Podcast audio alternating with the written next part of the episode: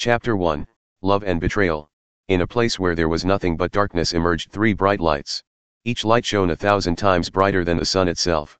Damn, where's that bloody thing disappeared? One of the lights sounded furious and its voice reverberated through the surrounding emptiness. Relax, Omega 2, the biggest threat we had is gone, now we simply need to search through the universe that we created and find that thing. Other lights calmly said as the three lights started to glow brighter. Did you feel that? We are getting stronger, that means the Omega 1 is dead. The third light sounded like it was laughing. It because of that thing it took us a hundred millennia to kill Omega 1. The furious Omega 2 shouted. We must find it before it falls into the wrong's hands, after the battle with the Omega 1, I can't fight another Omega. Even though the thing has the power to create another Omega, I don't think it can do that before we find it, what if it falls into the hands of our creations? We created them and we can certainly kill them and take what's ours. Now let's each take a sector of the universe and search and don't forget our deal. Meanwhile somewhere else. The village was littered with gore, blood, and bodies. Red, brown, and black were the new colors of what was once a secret hidden sanctuary, which has now become the stage of a disastrous fight. The air which would normally be rich in scents of herbs, river, and the sounds of wildlife, now a hellish symphony of screams, explosions, and battle. The men adorned in full battle armor were slaughtering the hooded figures while more armored men surrounded the last hooded figure. Drop your sword Abras, without you, we wouldn't have found this place, the least we can do is give you a swift, painless death. The man who wore full metal armor said as he removed his helmet and revealed his face. The evil grin and the scar on his face made him look even uglier, but Abras was not in the state to rate his face as he was riddled with wounds and fighting with the overwhelming guilt in his heart. Looking around the dead bodies of everyone who raised him, Abras wanted to kill himself in the most painful way considering everything that happened here was his fault. For the outside world, this place had been nothing but a myth until he fell in love with the girl who used him to reach the sanctuary. Even though his mind told him that everything was over and the cosmic stream that they swore to protect had fallen into the hands of the king of Dusha, his heart refused to believe it and wanted to fight until he drew his last breath. The toll on both nature and sanctuary was enormous. It would likely take generations before this village could recover. It was clear gore, rubble, and fire had engulfed the temple he used to pray at, schools he was studying, and the small houses he and his brothers lived in. Generations of elders protected this place and its secrecy but it only took a girl and his love that destroyed the sanctuary. Whoever has the cosmic stream could tip the balance of the world and that was why the elders of the first generation created this place and safeguarded the stream for years. But now, there were no more elders and he was the only protector standing alive. Come on kid, drop your sword, don't make this hard. No. Abras shouted and dashed towards the general with his last bit of strength. So be it. Booth would have had a hard time defeating Abras if he was at his peak but now, Abras was injured and lost his hope. Still, Booth was surprised by the speed of Abras's movement as he barely evaded the sword pointed to his throat. Booth was glad that the princess seduced Abras to turn him into a disease carrier and weaken the elders. The alchemists and healers specially created the flu to weaken the elders and if the elders weren't weakened by the flu, they wouldn't have stood a chance against them as even a student like Abras was able to threaten them. Realizing that Abras still had some strength, Booth quickly conjured his arch energy and formed a golden shield around him. Now we can dance. The rest of the armored guards had already started rummaging through the bodies of Abras's friends to find valuables as Abras wiped off the blood pouring out of his mouth. He could feel that he won't be able to live anymore as his heartbeat started to decrease and his muscles started to give up.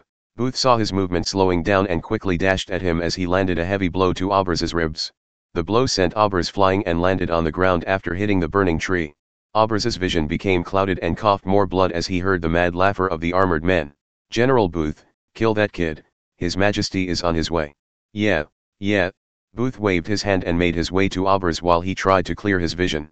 Forgive me, Elder Wright, forgive me, elders. Abras could see the smiling faces of Elder Wright, his teacher, and every who raised him since he was an infant. When their faces faded away and the face of Lila appeared in his mind, his anger erupted like a volcano. He used to recall her face and dream about a future with her but now, he felt an overwhelming betrayal and anger. He thought she was an innocent farm girl from the nearby village when he first met her. As a disciple of the sanctuary, he was not supposed to interact with the outsiders but when he saw a poor girl was going to be killed by a wild panther, he saved her. The mistake he made was, after saving her, he accepted to meet her in the place where he first saw her and began to develop feelings for her. He didn't know why he did that, it might have been because he had no friends or interaction with the world outside other than the sanctuary or her pure innocent look charmed him. However he wasn't the only one who made a mistake as when Elder Wright found out about his relationship with Layla, He didn't inform the other elders who would have given a death sentence to both of them but he gave his permission for Abras to leave the sanctuary and start a new life with her in a faraway land from here. Since Elder Wright was the one who found him in the middle of the forest as a baby and raised him for 20 years, he was like a father to Abras rather than a teacher. This clouded Elder Wright's judgment and ended up in a disaster for the sanctuary as well as for the world. Even when Elder Wright was in his bed due to the mysterious flu, he ordered Abras to leave the sanctuary and meet Layla as he was supposed to, he said it was his last wish and Abras had no choice but to leave the sanctuary to meet Layla in the regular meeting spot. But Layla wasn't waiting for him there alone and instead of the farm girl Layla, the one who waited for him was Princess Victoria of Dusha. She waited for him with a battalion of soldiers and mages and even then, he simply couldn't believe her betrayal until she put a dagger through his chest and left the place. She spoke nothing and there was no love in her eyes when she did that and even though the dagger didn't pierce his heart, it was broken into a million pieces. Abras now had nothing but guilt and anger as he decided to do the last thing he could do, the forbidden spell that Elder Wright taught him. Meanwhile somewhere else. Ghost, can you hear me? Michael heard the voice of a teenage girl through his earpiece. Loud and clear, pink. Michael said while adjusting the tie looking at the mirror. A handsome young man of late twenties stared back at him. I do look good. Michael grinned at his reflection. What was that, ghost? Nothing, has the target entered the building yet? Michael looked at his Rolex and asked. Not yet but he will, in a couple of minutes. Pink was Michael's wingwoman or wingman, in case Pink was using a voice modulator to sound like a girl. In Michael's line of work, anonymity was extremely important. Until now, he didn't meet or know anything about Pink as she didn't know anything about him, except his code name. The face in the mirror was just a disguise as Michael had never revealed his true face to anyone. Remember, the client wants you to eliminate the target before he gives the speech. Roger. Michael took a last glance at the mirror and left the restroom. When he stepped out of the restroom, he was welcomed by a large crowd of rich people. Each woman seemed to wear designer clothes with accessories that were specially made for them while the majority of the men dressed in classic black tuxedos with white shirts and bow. Michael would see the majority of their faces if he turned on the television or roaming through the streets as they were all celebrities, politicians, and famous sportsmen. Can you get me an autograph from DeCap? Not for free. Michael put on his black sunglasses and pretended to be the security guard who he knocked down and left in the dumpster outside. Ah, come on ghost, I don't have any money to give you. You should have saved your 250 from the last job. Michael said and walked around the place pretending to check the parameter. Pink didn't say anything as Pink knew that he wouldn't do anything for free. In the world of assassins, Michael was a superstar and only a small number of people on the earth would hire an expensive hitman like him. He had a 100% success rate, no other hitman in the world had such a record. Only a few of the law forces knew about his existence but they could only speculate as he never left any evidence or anything to put a file on him. And the only person who could prove his existence was Pink but if a wingman like her betrayed her partner, the dark world would put a bounty on her and she would end up dead, so a person with 160 IQ level wouldn't do anything stupid like betraying him. Target has entered the building. Pink said and he noticed the special forces from various countries entering the hall. And after a while, Michael craned his neck and saw a simple-looking old man entering the hall while armed guards surrounded him in a diamond formation. Many people in the gala looked at his simplicity with admiration.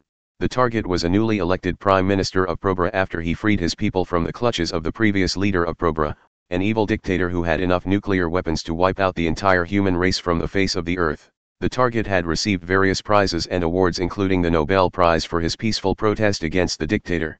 He was here to give a speech about ahimsa and world peace and Michael was here to make sure the entire world see the demise of this man.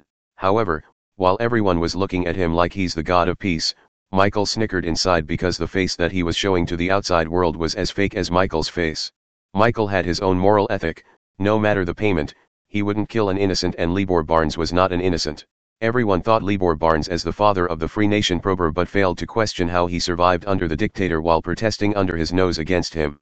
No matter how peaceful he protested, a dictator like Pavel would have killed him a long time ago but Libor survived. Except the dark world, no one knew the real Libor.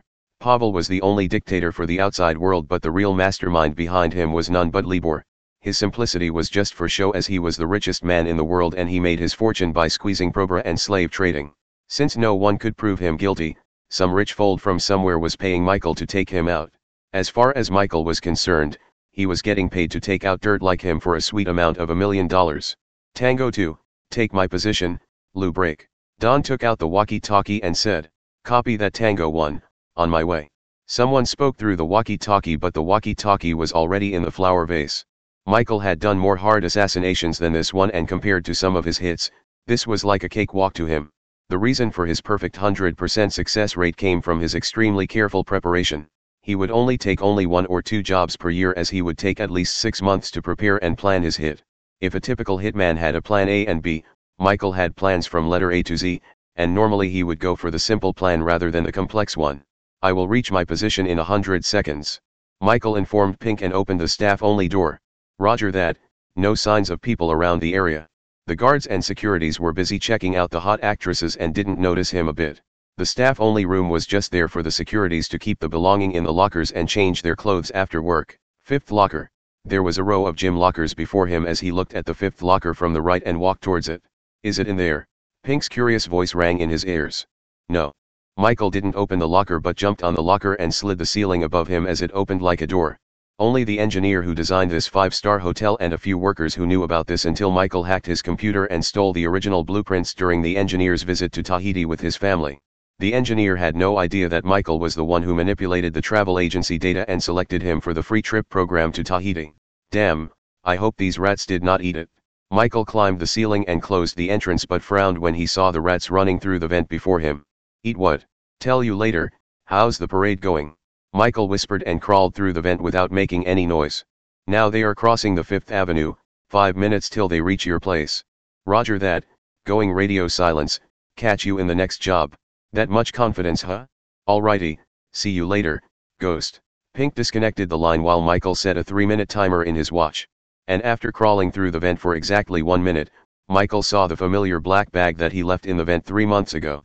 Reaching the black bag, he brushed away the dust and slowly opened the zip to reveal the Kel-Tec RFB sniper rifle with a thermal scope. However, the sniper wasn't made of metal and regular parts but this rifle was custom made for him using nothing but plastic, so when the security firm scanned the place with metal detectors and everything, they couldn't find it. Since it was made of plastic, the rifle could only fire one bullet because the heat produced by firing the bullet would melt and damage the rifle and render it useless. The bullet was made of a special type of plastic that could penetrate through the steel without making a noise. This rifle and bullet alone cost him 200 grand. And besides the cost, he had only one shot to take out Libor and if he missed the shot, there wouldn't be a chance like this again and his reputation would be tainted. Four minutes more. Michael turned on the thermal scope and aimed at the center of the hall where Libor would start his speech. Long live the free nation of Probra. Michael heard Libor's voice through the speakers in the hall and aimed his crosshair at the head of the red figure in his thermal scope. Diddle, diddle, we are so little. The moment he said the word little, he pulled the trigger, and boom, a sound like a watermelon exploded echoed through the hall. However, before even he could let a proud grin after his excellent bullseye, his whole world around him turned white and he heard a sudden ding sound in his head. Ding, badass system activated.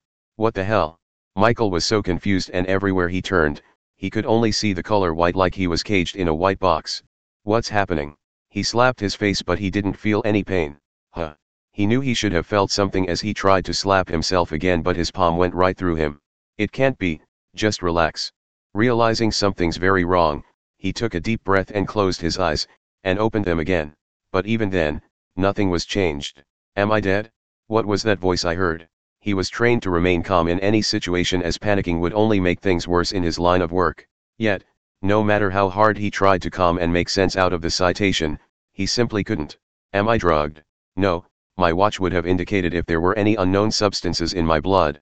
As he said, he lifted his wrist to look at his watch but his Rolex was nowhere to be found on his wrist, and in fact, he just realized that he was naked. This is serious. He couldn't help but frown looking at his bare naked body and even though he was naked, he couldn't feel anything or physically touch his body.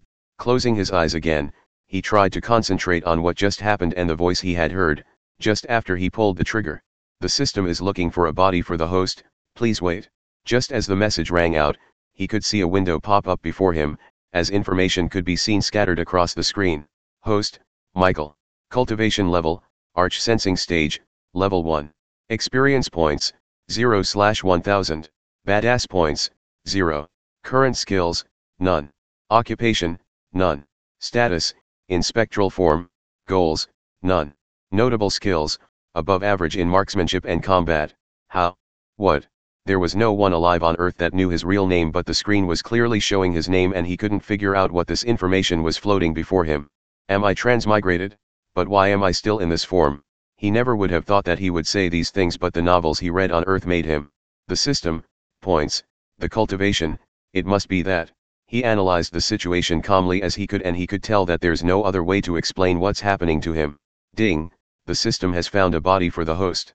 As the ring sound appeared in his mind, the white background around him slowly started to fade away and he found himself in what seemed to be a battle site.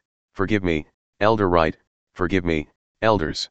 Michael tried to step back as he could when he saw a hooded figure crawling under his feet. Shit. He noticed a man in medieval knight armor walking towards him as he quickly looked for a weapon in instinct, but the man seemed not to notice him as his gaze was on the figure under Michael's feet. Relanes perficace silicus fantidius vengii virtuola. As an assassin, he had enhanced hearing and he was able to tell that the hooded figure had said something in a foreign language. And just when he said these words, everything around him seemed to be paused as the flames, the wind, the man who was walking towards him, and everything was stopped like in the movies. Hey, can you hear me? Since only the hooded figure was moving, he shouted at him. But surprisingly, a small ball of light emerged out of the hooded figure and started to take the form of a human before him. And when Michael saw the youth who was standing before him, he was startled and the youth also looked shocked. Michael felt like he was looking at himself from nine years ago, the youth before him resembled his younger self. Who are you? Michael asked the youth before him but the youth just shook his head. There's no time to explain, I don't know whether you're the devil or not but please take my remaining soul energy and avenge my people, promise me. Michael could see an immense amount of sadness in the eyes of this youth when he asked him. The system suggests the host promise Abras, finding a suitable body like this again would take 20 years. The system sounded like a warning as Abras stared at him for his answer. It must be fate. Michael sighed. What were the chances of him meeting his younger self in a circumstance like this and not to mention he seemed to have a system like in the novels? I promise. Michael reached his hand out towards Abras as he didn't want to wait another 20 years in this form and more than that, he couldn't say no to him. There was no smile or relief in Abras's face but grief as he took a last glance at the place around him before turning into a ball of light and flew right into Michael. The transmigration process has started, please wait. The robotic voice of the system appeared again in his mind and then, he was pulled towards Abras's body. After two days, through the heart of the forest, an idle river carried all the debris that fell in from above slowly downstream. Large branches sprouted from the trees and reached into the murky water as if trying to scoop up the swarming fish. Although the warm water was an olive color from the swirling mud and microsized organisms, one could see the underwater wildlife flourish in the shallow part. Swamp-like vegetation and old, rotting trees crept into the river's edge and created slimy pools of debris from withered leaves and twigs. Among the debris, a body was floating and moving downstream, and suddenly a ray of sunlight shone down and pierced through the closed eyes of Michael who was floating on the river and abruptly awoken by it. Opening his eyes, he realized he was floating on the river and he quickly started to swim towards the shore before the river met a waterfall. Even though he only swam for a couple of minutes, he felt very tired and exhausted as he lay on the wet sand for a moment, but when he relaxed his body, he felt extreme pain in his mind as someone hitting his head with the hammer. He clutched his head in pain while a great number of memories, both foreign and familiar, flooded his mind. Ah! Michael couldn't hold back the anger and shout at the sky with all his might. He felt overwhelming guilt, anger, helplessness, and betrayal at the same time. These memories and feelings were so lifelike that they almost felt as if he had experienced them himself. In a short amount of time, he experienced the whole life of Abras. That bitch. After separating his own memories from those of belonging to Abras, Michael's face was full of anger. Transmigration completed, host can now access the system. The familiar sound appeared in Michael's mind and drew his attention. Host has received a gift bag from the system, do you wish to open it now? The time around him seemed to be stopped when the screen appeared before him. Alright, let's see what I'm dealing with, open the gift bag. Instantly, the page in his vision transformed into a golden box. The box opened as several beams of light streamed out before fading away. Congratulations host Michael for obtaining the initial level experience pill. Using the pill would give 10,000 XP. Congratulations to host Michael for obtaining two healing potions. Using this potion would completely heal the host and cancel out any negative effects and the host would be invulnerable to attacks for 2 minutes. Congratulations to host Michael for obtaining the beginners. Several dings continued to rings in his mind as the interfaces tuned red. Ding. The system has detected that the host is too weak and insist on the host to consume the XP pill immediately. System, how do I use the pill? The interface changed when he asked. Do you wish to? Yes, I do. Michael rushed the system before it could complete the question as in his mind, he could hear a series of messages from the system. Host Michael used the initial experience pill and received 10,000 experience points. Congratulations to host Michael for leveling up. The current stage is Arch Sensing Level 1. Congratulations to host Michael for leveling up. The current stage is Arch Sensing Level 2. Congratulations to host Michael for leveling up. The current stage is Arch Sensing Level 3. Congratulations to host Michael for leveling up. The current stage is Arch Sensing Level 4. Congratulations to host Michael for leveling up.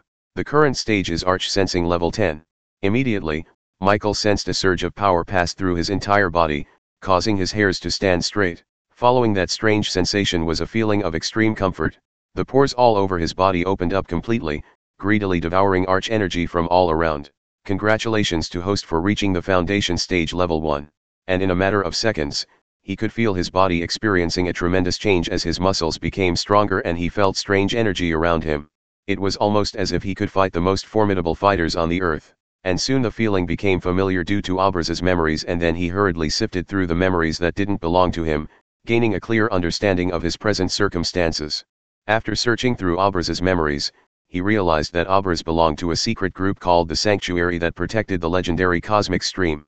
According to his memories, the water from the stream had purified arch energy and some kind of another energy that would boost someone's cultivation level by many folds, cure any illnesses, keep him young forever and do many wonders as long as he or she keeps drinking the water from the stream. But unfortunately, Abraz didn't have any contact with the outside world and had no useful information that could have made Michael's life so much easier in this world. Yet, that didn't discourage him even a bit but put a wide grin on his face. Well, I have a system like in the novels, and unlike those fictional characters, I can dominate this world for real, let's begin. After crawling away from the river, Michael found a big tree and sat under it to familiarize himself with the system. Hey system, come up, he ordered in his mind as the interface popped up before him. He could see the tabs such as Host, Shop, Storage, Subordinates, and Upgrade. Michael looked left and right to see if anyone or anything was coming but weirdly everything seemed paused. While you access the system, the time will be momentarily slowed down until the host quit the system.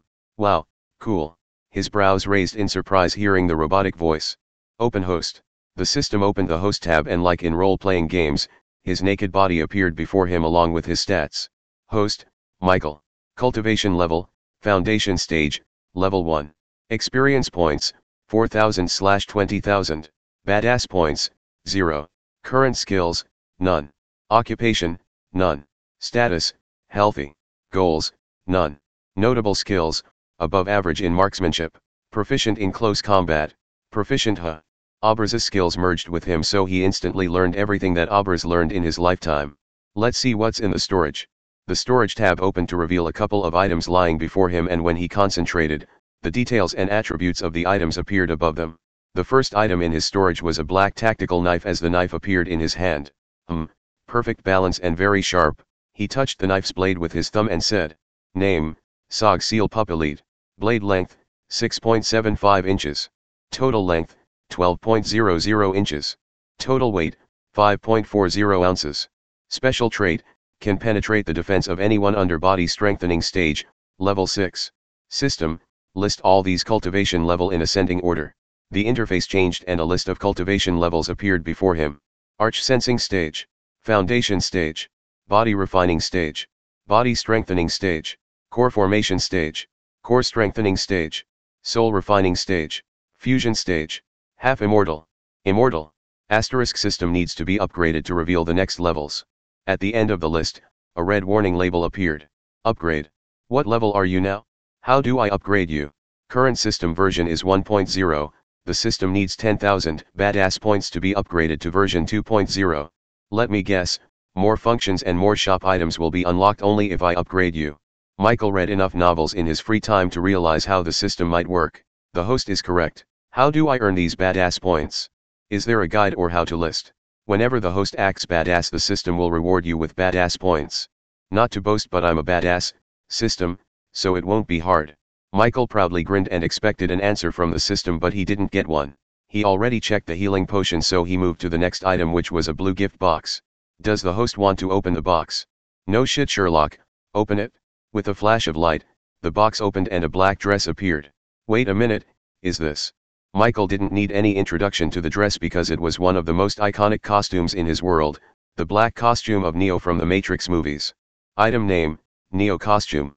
Special trait, none. Durability, 6 months. Equip it. Since he was naked in a new world and this costume looked super cool on him, he ordered the system. The costume fitted him perfectly but he noticed something was missing. Hey system, where are the sunglasses that come with this costume? Does the host wish to buy the Neo black sunglasses? Yeah, give me that. The interface changed and entered into the shop tab where he saw the black sunglasses floating before him. 300 badass points? Shit I don't have much. Then the system recommends the host to explore this world and earn more points. Let me browse the store for more. The shop was categorized into weapons, potions, armors, and miscellaneous. The moment he saw the weapons tab, he opened it with his mind, and a huge range of guns, knives, bows, and a lot more appeared. A Navy Colt is 10,000 badass points? Hey system, isn't that too much? Even though he didn't know the value of the badass points, 10,000 for an old Colt seemed to be very pricey. A gun is too overpowered for this world, hence the price. The system recommends the host to explore the world and earn badass points. Considering a simple Colt was this expensive, he didn't even look at the other weapons as he moved to the miscellaneous tab. There were a few cards that appeared and he looked at the first card. Name, surrounding scanner. Function, scan the host surrounding for the presence of life. Area of effect, small. Current level, level 1. Next level, scan will identify potential threats, the area of effect will be increased. Price, 300 badass points. Hmm, might come in handy, what's next? He scrolled to select the next item. Name, teleporter. Function, teleport the host to a different place instantly. Distance, small. Current level, level 1. Next level, the distance will be increased. Price, 700 badass points. Teleporter huh? Fancy, next. Name, X-ray vision. Function, enable the host to activate X-ray vision. Range, small, current level, level 1. Next level, the range and the effect will be increased. Price, 1000 badass points. Useful, but not that important. After this card, the system required to be upgraded to view more cards and after fiddling around the system for a few more minutes, Michael closed the system and stood up to start his adventure in this world. I miss that sunglass. Tying his hair in a ponytail, Michael started to follow the river as Bear Grylls told in the channels. Okay first, I need to find a city or village and gather more intel about this world. Then I should look for a way to earn more money and speaking of money, hey system, can I convert badass points into gold coins or buy coins in a shop? The system needs to be upgraded to level 6 to unlock that feature. He heard the robotic voice and sighed. It's settled, I need to look for a way to earn money. I hope this world has hit contracts. After walking for one hour, the clouds started to become darker and the wind was blowing like it would uproot the trees any moment from now as purple lightning cut crazy zigzag into the dark sky. Storm, that's what I need now. Michael sighed and looked for a house or anything that looks like a shelter but he couldn't find any. It seems I need to go into the forest to take shelter. Until now he avoided the dark forest and kept walking on the river shore however, now he had no choice but to go into the forest before getting struck by lightning. The bare branches spiked into the sky, no sign of life was to be found anywhere. It was so dark, he was barely able to see where he was going. There were only small sounds of rustling bushes and the howl of the wind. He didn't know what lay in this dark forest, all he knew was that it wasn't going to be a peaceful time walking into the forest. Fortunately, when the downspout started, Michael found a big tree that had gigantic leaves and huge branches. He felt so tiny standing in front of the tree. Since Aubers lived his entire life in the forest, he was an expert in climbing trees and now, Michael was able to use the skill to climb this tree and take shelter under its leaves. Like a monkey, he flawlessly climbed the tree and comfortably rested on the branch. Hope there are no snakes in this tree. Michael was searching his mind to find anything that could help him survive in this world while the heavy rain was pouring from the sky. On Earth, he would spend most of his time preparing before actually eliminating the target. He deeply valued intel and preparation but after searching his mind, he couldn't help but feel extremely unprepared. Am I missing, Pink? He shook his head. Hey, system, what happened to my body back in my world? The host's body was disintegrated during the crossing over. Well, at least my reputation won't take a hit and those losers won't find me. Since his body was destroyed, the cops and the federal agents wouldn't find him and he would still remain as a myth, a ghost to them who had a 100% success rate in assassinations. While proudly grinning about his reputation, he suddenly heard footsteps and hissing sounds. He quickly checked the other branches near him to see if there's a snake nearby but when he focused, he found that the sound of footsteps was coming from the ground.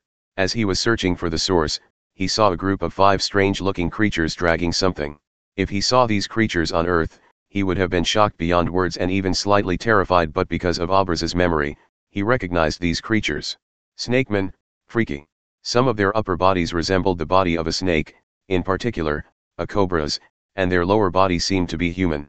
And two of them had the head and torso of a human but had the body of a snake as their lower part. Michael knitted his brows when he noticed the thing they were dragging was not an object but a girl who seemed to be in her late teens.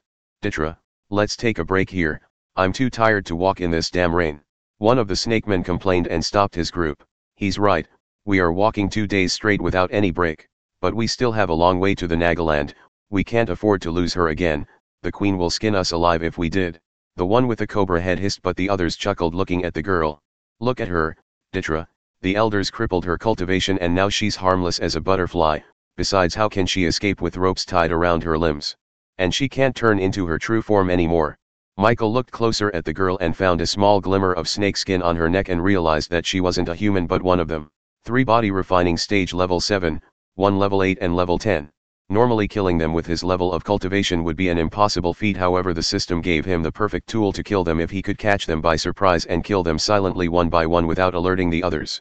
But before that, he decided to open the system and browse the subordinate tab. At the moment, the interface was empty and on the corner, the system showed him the maximum number of subordinates he could have. 3 huh? For the moment, it's enough, but system, explain how's this subordinate thing works. When the host wants to make someone his subordinate, you can activate the system's recruitment feature. The target must be willing to accept to be host subordinate and if the target is willing, the system will recruit the target as host subordinate. Can a subordinate betray me or know about you? The system. Host doesn't have to worry about that, a subordinate cannot betray or harm the host in any way, and if the subordinate acts in any way that brings harm to the host, the system would activate the countermeasure and eliminate or punish the subordinate before the subordinate could harm the host. For your last question, except the host, none would know about the system's existence unless the host chose to reveal it but the system strictly recommend not to do that. Cool, that's what I like to hear, and I'm not crazy and dumb enough to say that I have a system in my mind. He closed the system as the world before him came to life. Okay okay, let's take a break here, but after this rain stops, we leave here, get it? Ditra said as they all sighed in relief except for the girl who kept wiggling against her ropes and tried to speak but the ropes around her mouth prevented her from making any noise. Good, go to sleep, snakes. Michael watched them from above and felt like the predator from the movies. If I only had my sniper or an assault rifle with a silencer. Does the host really plan to kill those snakemen? The system's voice appeared in his mind. You do give badass points and rewards for killing them right. Yes. Then there's your answer, I need to earn points and experience somewhere, why would I waste such a great opportunity like this? Even if things went south, I have a healing potion, good, huh. For a moment, the system sounded actually human in his mind but that feeling disappeared quickly. Considering the branches of the tree were long and big, Michael slowly jumped branch to branch like a monkey and checked the perimeter to see if there's another group of snakes on their way. While looking at the group, Michael witnessed Ditra creating fire from his hand. A stream of fire flew out of his hand and fired up the bundle of wet wood. Cool magic. Michael's eyes sparkled looking at this because this was the first time he had seen such a thing in real life. System, can I do that? He asked the system in his mind as the system showed him a red color card. Skill name, Dragon Fire. Class, Offensive type skill. Function, host can send a stream of dragon fire from his hands. Range, small. Current level, level 1. Next level, the range and the intensity of the fire will be increased, the host can use both hands at the same time to send the fire stream. Price, 600 badass points. I must buy this. A wide grin appeared on his face and he felt more motivated to kill these snake men and earn more badass points. In his line of work, patience was crucial so he trained his mind to replay a movie once he wants. And after replaying a couple of movies, the snakes started to hiss which seemed like a yawn and the forest grew darker and darker as only the campfire and the flashes of lightning provided light. He blended perfectly with the tree like a chameleon because of his black robes and dark environment. We'll take the first watch. Ditra said and looked at the other cobra-headed man. Fine with us. Michael was surprised that they didn't put anything under them like a bed sheet or blanket as they went to sleep on the wet ground. After a few minutes, the snakes started to snore without minding the sound of thunderclaps while Ditra and the other one kept watching the girl. Michael was waiting for them to look away from each other, so killing one wouldn't alert the other but after waiting for some time, they didn't seem to budge from their positions. Small distraction would do the trick. He looked at the tree behind Ditra which had a huge stem that would block the other snake's side if he kills Ditra. Planning his next move, he leaped towards another branch and appeared right above Ditra's head. He cut a small stick from the tree using his knife that felt like cutting a banana with a hot knife. Thup. Michael threw the stick behind the tree as Ditra and the other snake quickly startled by the noise. Go, check it. Michael waited for one of them to go behind the tree and just as he thought, Ditra, the leader himself stood up to check it. Watch her, I'll go check it. The other snake nodded and kept his glance at the girl while Ditra slowly moved towards the ideal place where Michael planned to jump down and stab the knife straight between the eyes. He was glad that at least Abras learned the weak points of several species from one of the elders in the sanctuary as a part of his training. Diddle diddle we are so. Step by step, Ditra reached the point where the other snake wouldn't be able to see him. Little. Just as he said, he jumped down from the branch and stabbed the knife between Ditra's eyes. The sound of the thunderclasp and Michael's perfect athleticism reduced the sound of his landing. Even after stabbing Ditra, his body violently shook but Michael used all of his strength and held his body against the tree until he stopped moving. Ding. Congrats to the host for killing a body refining stage, level 10 cultivator. The reward is 7000 experience points as well American Samoa 200 badass points. He had no time to celebrate as his full focus was on killing the rest of them. So before the other snake got suspicious, he swiftly moved towards the next target using the bushes and darkness as cover. Duh. Just when the other snake opened his mouth to call for his friend, Michael came behind him and sent his knife through his forehead, and dragged him away from the campfire and the sleeping snakes. The girl's eyes widened in shock and surprise seeing the turn of events but she didn't make any noises that could alert and wake the snakes up. Ding. Congrats to the host for killing a body refining stage, level 8 cultivator. The reward is 6000 experience points as well American Samoa 250 badass points. Three more. Michael told himself and stealthily moved towards the remaining snakes while the girl was pretty stunned to see him and the grin he walked past her sent a cold chill running through her spine. He slowly made his way to the three snakes and crouched behind the snake who was peacefully sleeping in the middle without any idea of the threat behind him. Diddle, diddle we are so little. The moment he said it, he stabbed the snakes one by one lightning fast. Each of his stabs was precise and deep as the ding sounds confirmed the kills. Ding. Congrats to the host for killing a body refining stage, level 7 cultivator. The reward is 5000 experience points as well American Samoa 250 badass points. Ding. Congrats to the host for killing a body refining stage, level 7 cultivator. The reward is 5000 experience points as well American Samoa 250 badass points. Ding. Congrats to the host for killing a body refining stage, Level 7 Cultivator. The reward is 5000 experience points as well American Samoa 250 badass points. Congratulations to the host for leveling up. The current stage is Foundation Level 2. The girl's eyes widened even further when she saw him break through to the next level instantly after killing them. But before talking to her, he opened the system. Hey system, can you heal and make her cultivate again? Yes, but the target must be the host subordinate and the required badass points is 3000. Did you think I'm going to heal someone out of the goodness of my heart? Let's see if she can be any help to us. He closed the system and slowly made his way towards the girl while playing with the knife in his hand. Hi there. He waved and crouched before her. Are you going to scream if I cut your rope? The girl shook her head as he smiled. Good. Cough, cough, cough. She coughed and took a few deep breaths. Who the FK are you? Where the FK did you come from? Come on, cut these ropes human he was a little surprised by the words coming out of her mouth and she sounded so arrogant and prideful. Oh, feisty. I order you lowly human, cut the ropes now. Or what? He asked tilting his head. Didn't they cripple you? I don't know how powerful you were but now, you're nothing but a crippled serpent. How dare? She became furious but before she could finish her sentence, she felt the cold blade against her throat. Come on, finish what you were going to say. She swallowed and didn't utter a word. What cat got your tongue? What, what do you want, human? Since she was a predator herself, she knew a predator when she saw one and the human before her radiated an aura of an apex predator. Now we are talking. Michael took back the knife and smiled.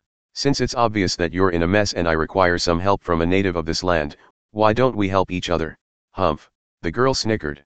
If you can kill a core strengthening cultivator, I will gladly help you, but look at you, you are just at a foundation level, that bitch's mate is stronger than you. I'm not planning to be at foundation level for a long time and even if I can kill that bitch. He air quoted the word bitch and continued. I won't do it for free but what I am offering to you is, if you accept to be my subordinate, I can heal your crippled cultivation when I get stronger. She was taken back by surprise for a moment but in a few seconds, she started to laugh like a maniac. You think I fall for that crap, no one can heal a crippled cultivation human. There was a slight sadness mixed in her voice when she said. Hearing her, he opened up the system. Hey system, can you have anything that could make her believe that I can heal her? A small white pill appeared in front of him. Basic tier revitalizing pill, the pill can partially heal the cultivation crippleness of the target. How much? He knew that the system wouldn't give this pill for free as he needed to buy this using his badass points. 50 badass points if host buy a 100 pill bottle, the system can make an offer of 4000 points. Geez, you sound like a cheap agent, give me one. He growled and bought a pill from the system shop. Crap huh. The girl saw a white pill appearing in his hand. What is THA? Before she could ask, he put the pill into her mouth and forced her to swallow the pill. And just as she was struggling, her surge of energy appeared in her body and her eyes widened in shock. I can. I can feel the arch energy again. A wide grin appeared on her face but her grin froze on her face when the effects disappeared. What the miraculous pill did you give me? Do you have more? Come one give it to me. Give it to me. She moved closer, too close that he could even smell a tint of jasmine scent coming out of her hair. Whoa, easy there tiger, it's only a sample, agree to be my subordinate and help me get stronger, then I will give you more. What do you mean by a subordinate? I'd rather be dead than be someone's slave. Her face turned very serious as he shook his head. Who said anything about being a slave? You just be my assistant, do you know what an assistant is? She still seemed unconvinced as he stood up. Alright your loss, it seems you don't want to revenge, I'm sure that someone will come looking for you soon, feel free to tell them what happened here, he said and took a step forward to leave. Hey. Wait. He halted his step when he heard her shout and turned back. I can accept to be your subordinate but I won't sign any contract. System, does she need to sign a contract to be subordinate? No, the system only needs to say yes to be the host's subordinate willingly. She didn't know why he was suddenly smiling. No contract, just say the word yes, are you willing to be my subordinate? She was snickering inside planning to rob him in his sleep but didn't show her true feeling on her face. Yes, I am willing to be your subordinate. Does the host wish to accept Gaia as a subordinate? Gaia? Nice name, yes I do system, yes I do. In a few seconds, Gaia's figure appeared before him alongside her stats which were nothing but zero at the moment due to her current state. But what stat surprised him was the loyalty stat. Subordinate, Gaia. Cultivation level, none. Race, demi-human Naga race. Current skills, none. Status, currently crippled. Loyalty towards the host, zero. Why am I not surprised? And just as he was looking at her stats, a new window popped up. Does the host wish to eliminate or punish the subordinate in case they try to harm the host? Hmm, for the moment, set it to punish, I think I'll see her getting punished very soon. With a smile, he exited the system and went to cut her ropes. Do you know the way to the nearest village or town? He asked while slashing the ropes. Yeah, if we travel to the north, we'll reach the port town. She pulled herself up after he cut her ropes. Alright, now take anything that fetches us some coins. You want me to loot the corpses? She frowned and looked disgusted. Do you have any coins? No. Then yes, I want you to loot the corpse, come on move your ass girl. She furiously rolled her eyes and deeply exhaled. I'll make this bastard pay for this, just wait, you lowly human. She thought to herself and walked towards the dead snakes to take their poison core which could be sold in the adventurers guilds. After collecting their poison cores, the two of them started to walk north. So are you going to tell me your name? Or do I have to call you human every time? Since this was going to be a long journey, she wanted to pass the time by making a conversation with him. You can call me Ghost. Who the FK would call himself Ghost? The FK who's called Gaia. Ding. Congratulations to the host for successfully being a badass. The reward is 50 badass points. I can earn points by being myself? Cool. He was proudly grinning while Gaia stopped walking and looked alarmed. How, how did you know my name? I didn't say my name.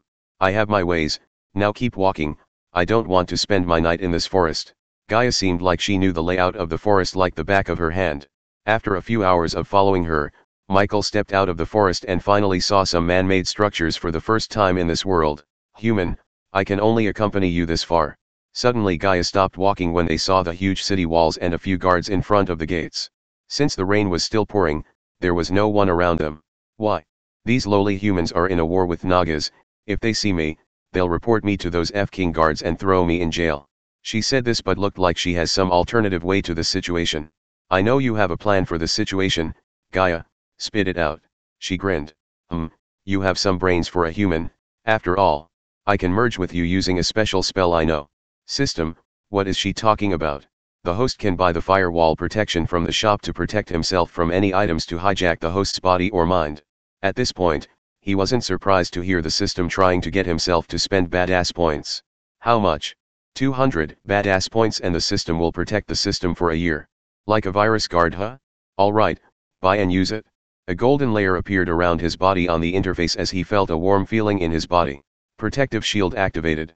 With a relieved sigh, he exited the system and looked to see what she's planning. Oh, special spell huh?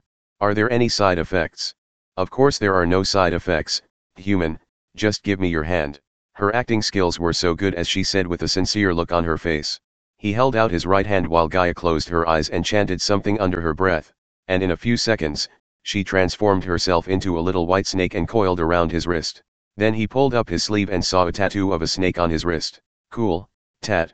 He started to feel the tattoo by touching it. Take your hands away from me, human. Huh? You can talk.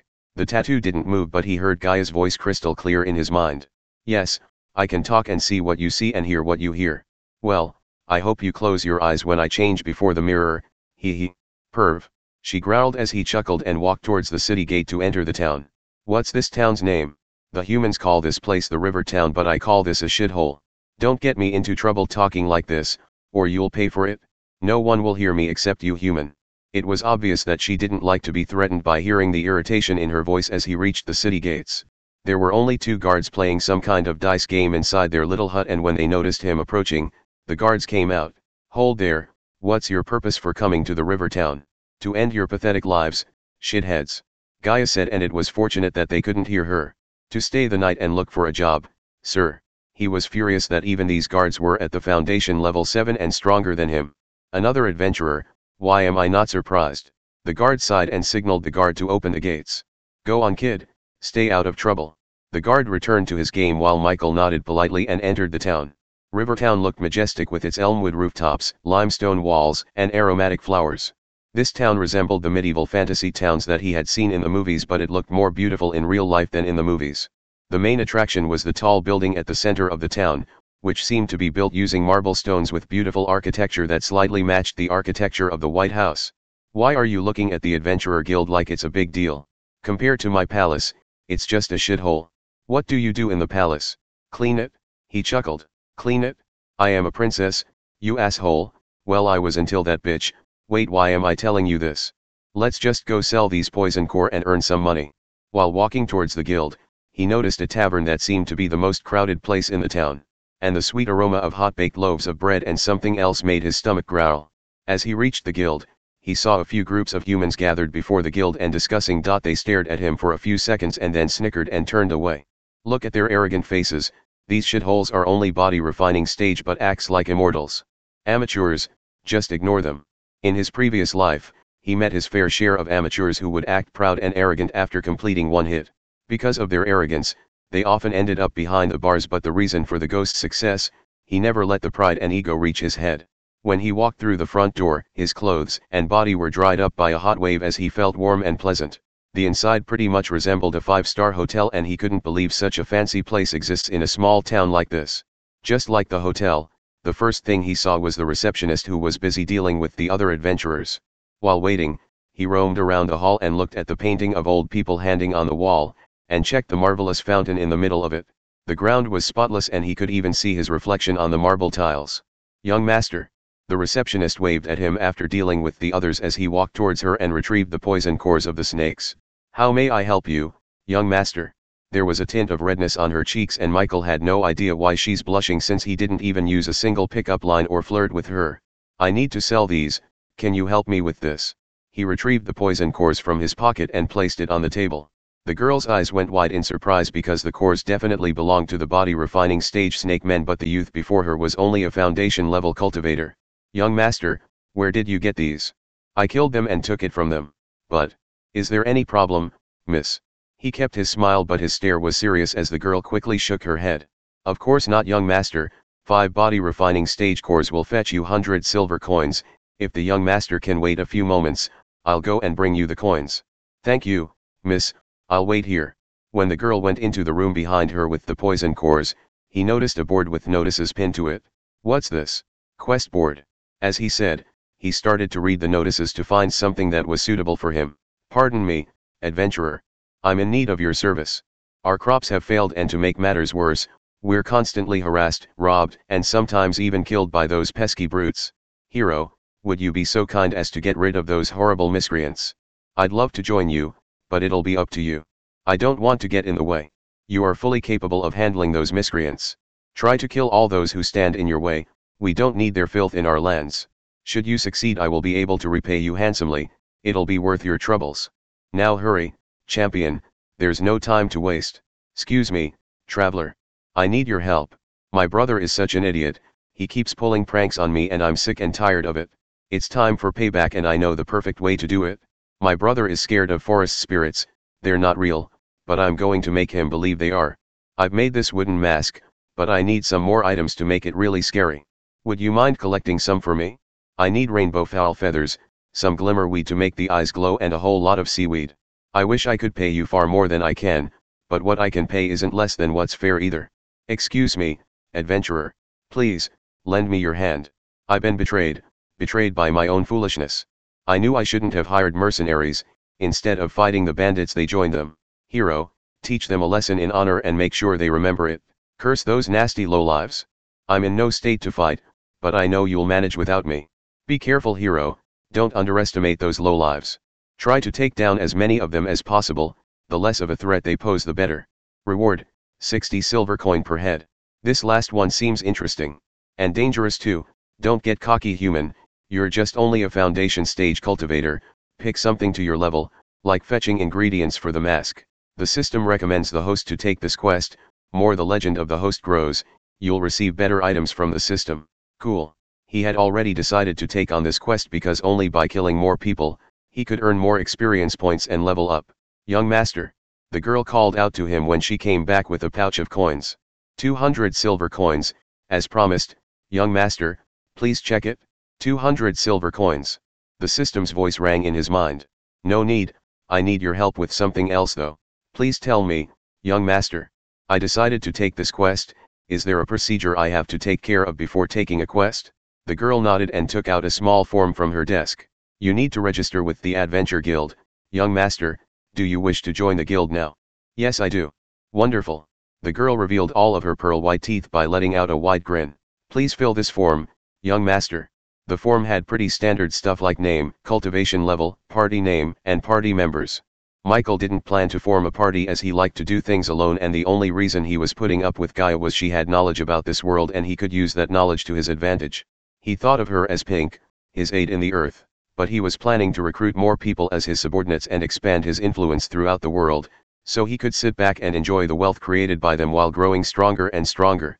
For the time being, he liked to do things alone like a lone wolf, so on the form, he only filled his name and cultivation level and left everything else blank. The ghost. The girl looked perplexed looking at his name but it was quite usual for the adventurers to use names like these, therefore she didn't ask any question. Young master, if you don't know any party to join, the guild can suggest you parties that look for one more member. No need, I like to work alone. I'm right here. Gaia's voice sounded in his mind. But young master, I can look after myself, miss, trust me. Pretty face and no brains, pity, what a handsome lad but he's going to end up dead. The girl sighed inside and nodded. After taking one last glance at the form, a white light appeared from the girl's hand as she scanned the form using the light.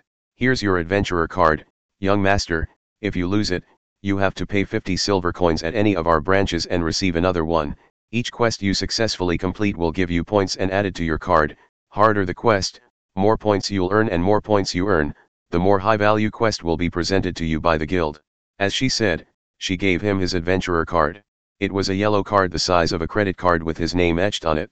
Young master, what's the quest that you wish to take? He placed the notice on the table but when the girl saw the notice, her eyes widened in shock.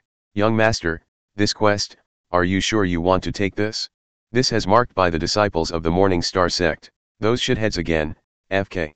Can I take it or not?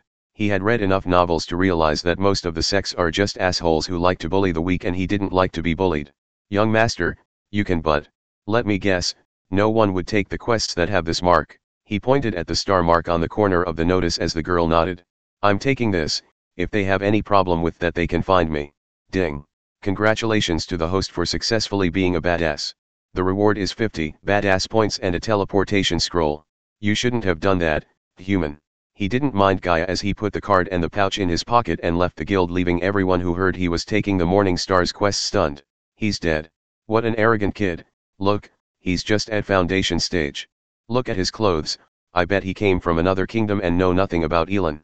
On his way out, he heard several people muttering about him as he exited the building and made his way towards the tavern he saw earlier.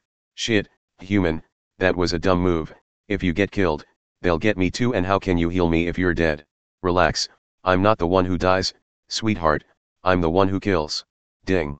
Congratulations to the host for successfully being a badass. The reward is 50 badass points. You better not die, human, I don't want to get caught by lowly humans and sold to Nagaland. We think about that later, now I want to eat and get a good sleep listening to the rain and thunder. Lucky Cat Tavern. From the outside, the tavern looks snug, intimate and warm. Large and small stones and marble stones made up most of the building's outer structure. It was impossible to see through the stained glass windows, but despite the sound of thunderclaps and rain hitting the roofs, the warm noises from within could be felt outside. As he entered the tavern through the hard wooden door, he was welcomed by laughing voices and the smile of a waitress. The bartender was working hard but still managed to welcome him with a smile. It was as charming inside as it was on the outside. Several walls supported the upper floor and the rows of small candles attached to them. The walls were littered with so many different memorabilia, he was not sure if they tried going for a specific style at one time or just put up anything they liked. The tavern itself was packed. Adventurers seemed to be the primary clientele here, which would often lead to exciting evenings. Several long tables were occupied by, what must be separate groups who have bonded over great food and conversation. The other, smaller tables were also occupied by people who clearly enjoy each other's company, though they seem to be strangers who have met here. Even most of the stools at the bar are occupied, though nobody seemed to mind more company. Making his way through the crowd, he managed to find a seat and waved at the waitress as she came running to him with a wide grin on her face. Welcome to Lucky Cats, young master, what can I get you? He was surprised by the beauty of this girl because if she was in his world, she could have been a dazzling actress. She had the perfect figure and golden blonde hair to complement her rosy cheek and fairness. But she seemed like the person who gets harassed by these adventures and strangers so he didn't say anything about her beauty and hit on her. What's on the menu? Pan-fried lemon yak, smoked beets, and lemon mammoth, tenderized rice and fish and finally today's special poached creamy mutton. He had never heard of these dishes and couldn't wait to try, especially the special. Give me a special.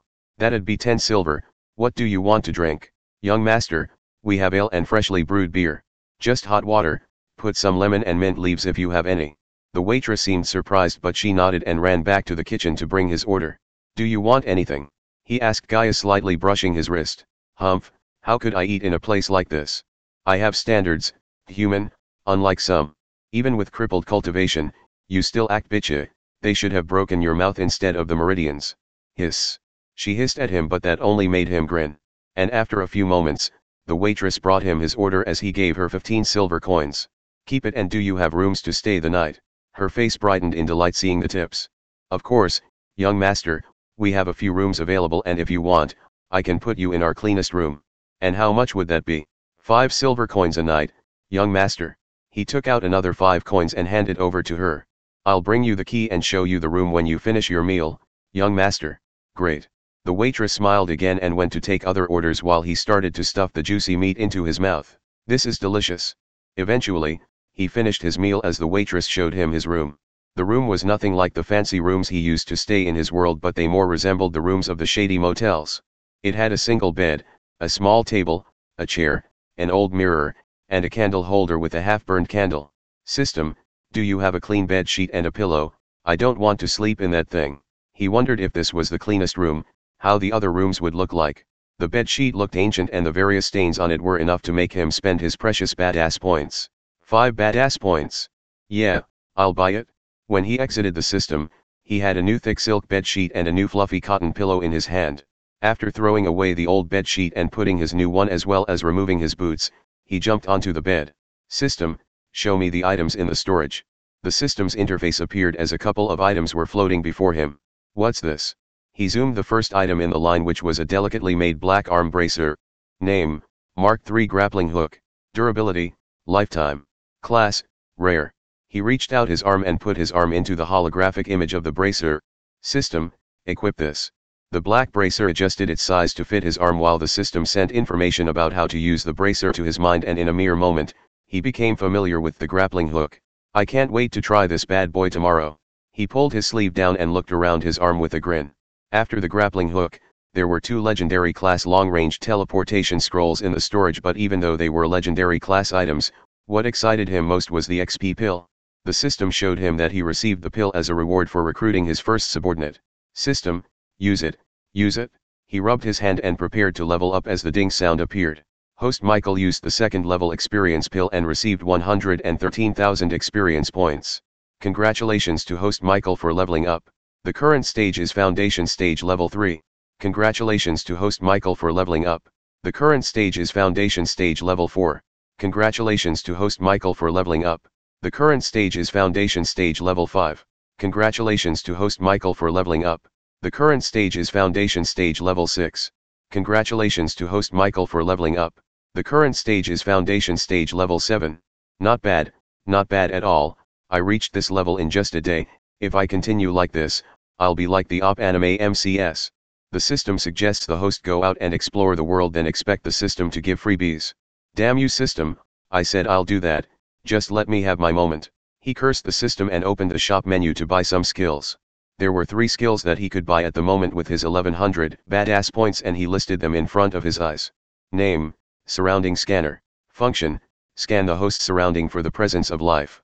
Area of effect, small. Current level, level 1. Next level, scan will identify potential threats, the area of effect will be increased. Price, 300 badass points. Name, teleporter, Function, teleport the host to a different place instantly. Distance, small. Current level, level 1. Next level, the distance will be increased. Price, 700 badass points. Name, X-ray vision. Function, enable the host to activate X-ray vision. Range, small. Current level, level 1. Next level, the range and the effect will be increased. Price, 1000 badass points. I don't need the X-ray vision, at least not yet, but both the teleporter and the scanner could come in handy, I shouldn't buy both in case I need points to buy other stuff. He kept looking at the teleporter and the scanner without being able to choose one and after thinking about his quest, he decided to buy the scanner. System, I'll take the scanner. Ding, the host has successfully acquired the level 1 surrounding scanner.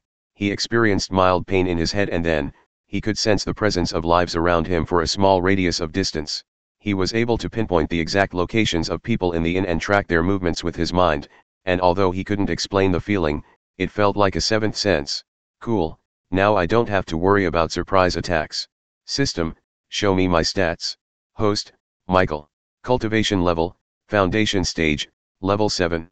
Experience points, 0 slash 25,000. Badass points, 800. Current skills, none. Passive abilities, environment scanning. Occupation, adventurer. Status, healthy. Goals, none. Subordinates, Gaia, loyalty level 2%.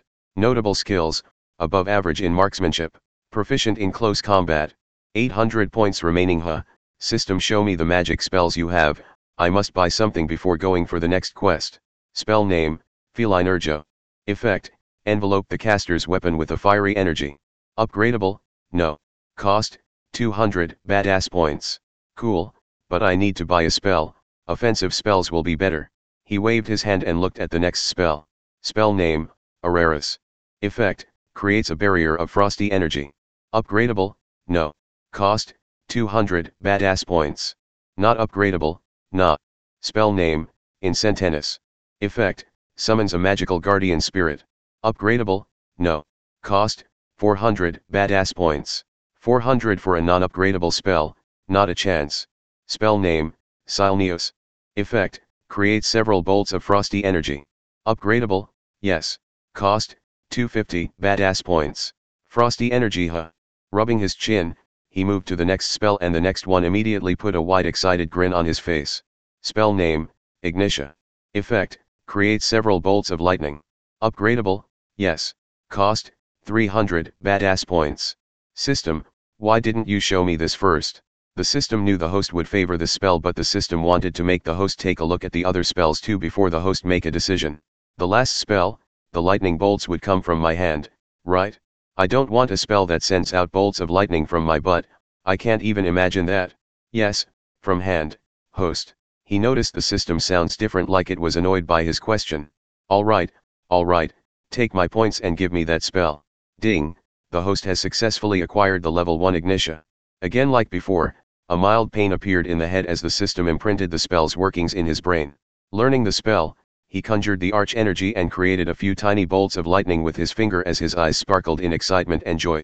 Cool. He could tell that the more arch energy he uses, the more powerful the bolt would be. Let's take a look at the adventurer card. He retrieved the golden card from his pocket as a holographic image appeared from the card and showed him which seemed to be the map of this kingdom.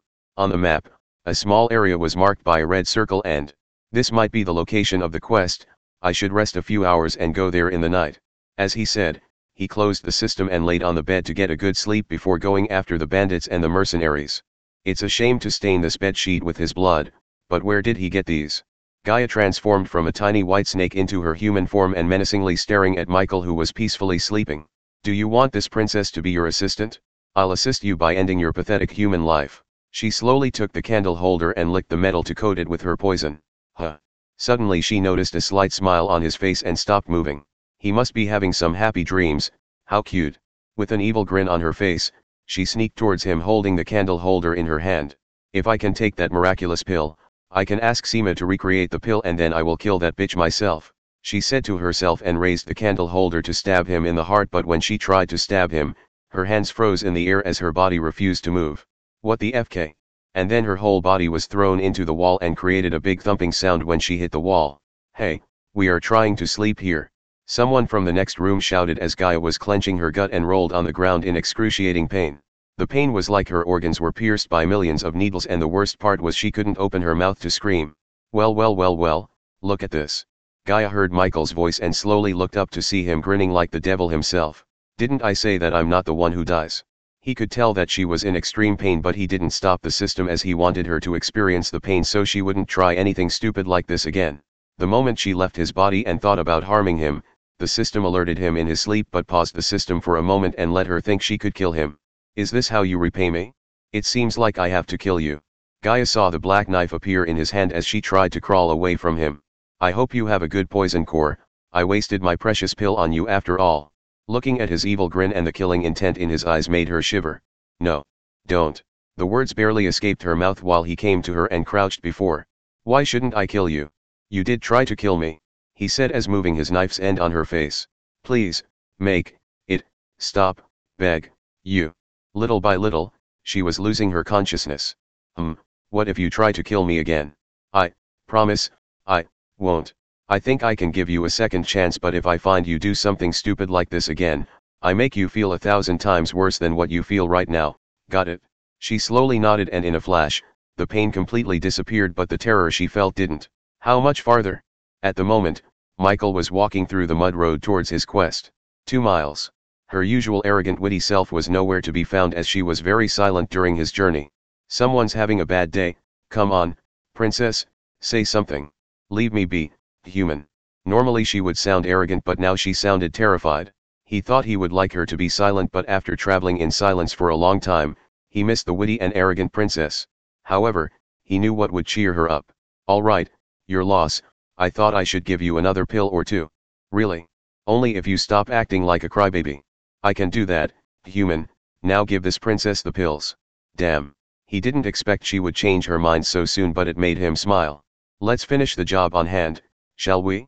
After that, I'll give you two pills deal. Deal, let's go and kill some maggots. That's my girl. No, I'm not. He laughed and rushed towards his goal before the drizzle could extinguish the torch in his arm.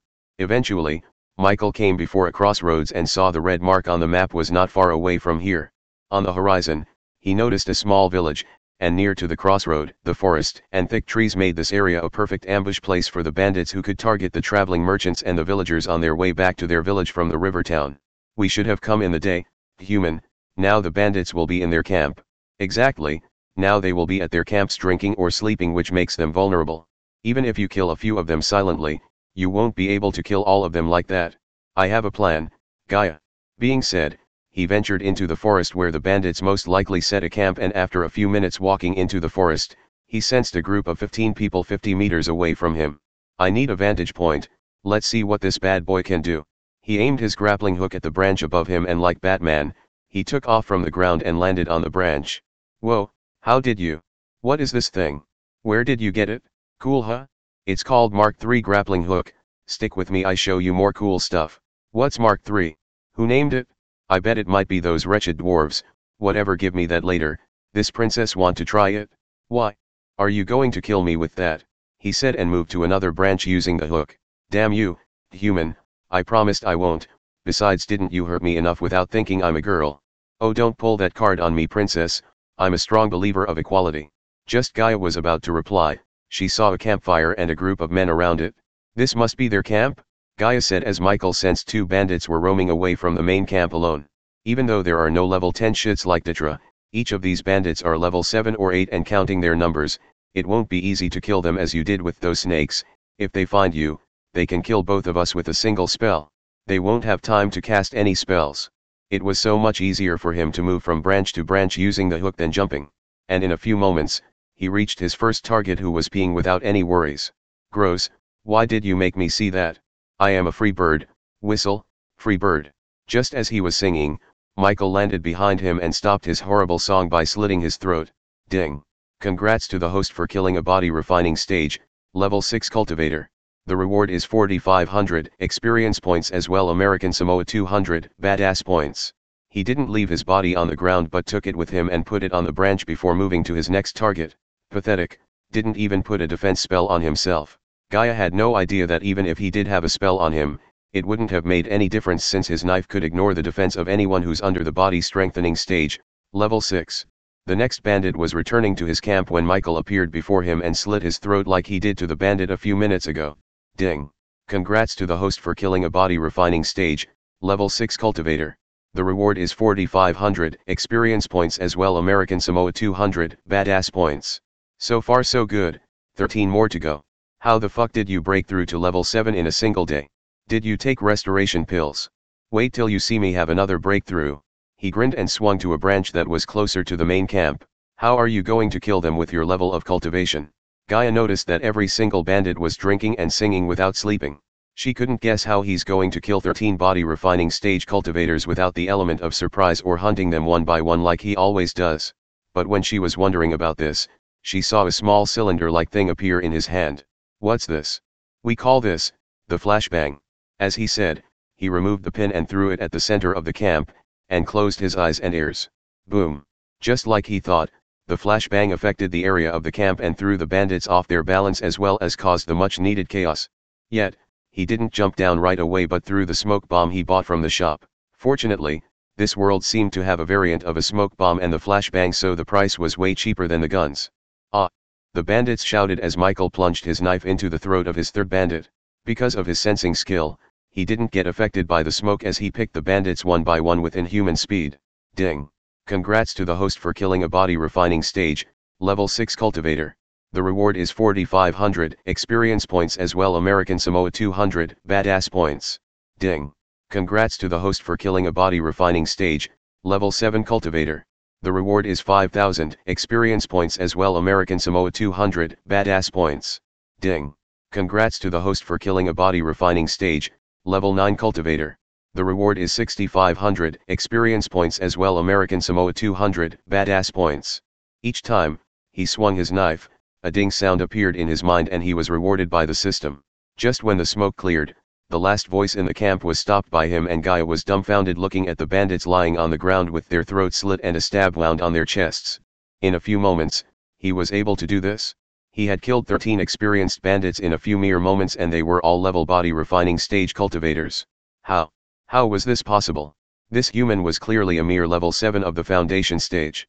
When she saw his reflection in the puddle of rainwater, a cold chill ran through her spine as he was bathed in water and resembled the ancient devils that she used to read about in the books. But what made her heart skip a beat was that he leveled up, again. Congratulations to host Michael for leveling up. The current stage is Foundation Stage Level 8. Congratulations to host Michael for leveling up. The current stage is Foundation Stage Level 9. Is he using some ancient evil cultivation technique? Why didn't you assholes have one more bandit?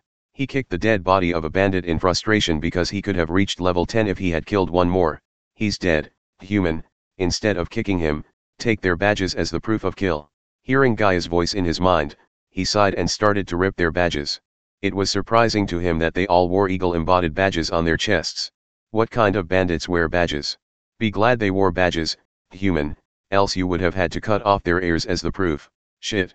After collecting the badges, he was able to gather another 600 silver coins from their cache and left the area without skulking around. I should take a bath. He was reeking the smell of blood and his black robes were now almost turned red. Gaia, is there any waterfall nearby? If you walk towards the east for three hours, there's a beautiful waterfall I used to travel with my maids. He he he. He giggled while turning and walking towards the east. Did I say something funny, human? No, I just thought you were going to say friends. Why is that? Do you think I don't have friends? I don't think, I know you don't have friends. Yes I have, I have many friends. Quickly name three. He was waiting for her to speak again but he only heard a hum sound from her. Thought so. Well, this princess doesn't need any friends. She rebuked and said but he could sense a slight sadness in her voice which was a big surprise to him considering her arrogant prideful self. After following Gaia's instruction for a few hours, the golden rays of sunlight appeared on the horizon. The sun rose like a flower opening, gifting its petals unto the world. Amid the dancing, raindrops were the blush of scarlet, the warmth of tangerine. Gazing toward the illuminated clouds, still beneath the ethereal glow, Michael felt at home in a way he never had before. In the distance, amid the green of the forested hills was a reflective white strip that could only the waterfall Gaia had mentioned. The waterfall had been like a silent white stream cascading over the rocky outcrops. As he had drawn closer, the noise had increased steadily until he was only a few hundred meters away. He could no longer hear anything but the deafening roar of the water. He moved until he was in the plume of water vapor that hung over the plunge pool and in only minutes, he was as wet as he would have been in any rainstorm. The hair clung to his head and around his face, but no matter how wet they became, it could not dampen his spirit and delight as he stood in awe. It's beautiful. Without wasting any time he dived into the water and began to enjoy this nature's gift after a long night of walking and killing. While he was swimming happily, he saw Gaia transforming into her human self swimming towards the bank to get out of the water. And when she completely emerged out of the water, his mouth and eyes widened in surprise. He had only seen her in dark lighting and never saw her so clearly until now. Her tall frame and slender body were like a Victoria's Secret model. Her blue eyes, like the sea, were calm and emotionless.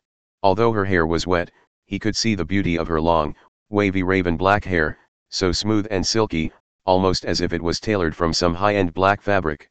Even though he had seen countless models and actresses in his previous life who were devastatingly beautiful, compared with the woman right in front of him, those models and actresses appeared to be less attractive and were no match for this woman's imposing beauty and grace. And when she shook the water from her hair and put it back, his heart skipped a beat as the facial features of this woman were like that of a beautiful painting. The rays of golden light glowed on the fair and smooth cheeks and her face had a tinge of a matured and composed femininity. She also had a poised and dignified grace and arrogance to her which only someone of a high position with influence and power would have. Why are you looking at me like that, human? He was glad that his lower body was under the water as he swallowed a mouthful of saliva. Warning, the host is acting like a beta male. FKU system, look at that girl, any man would drool if they saw a girl like her. Stop staring and give me those pills. She shouted and waved her hands as her wet white dress transformed into golden ones. She seemed to be purposefully flaunting her beauty by slowly correcting her dress and tying her hair into a ponytail.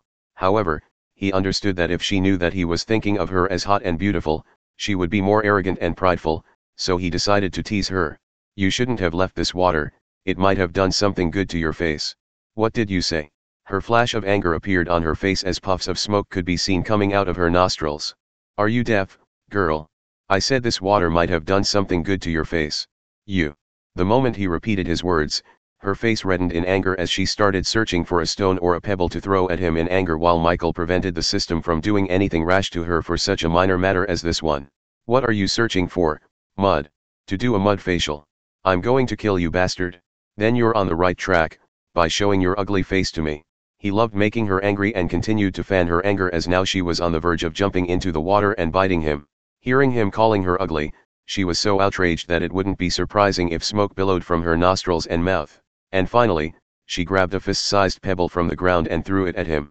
I will stone you to death, you jerk. He laughed seeing her running around and collecting stones to throw at him like a child. While these two were playing on the surface of the water, a girl who looked graceful and beautiful was seated on the bottom of the water.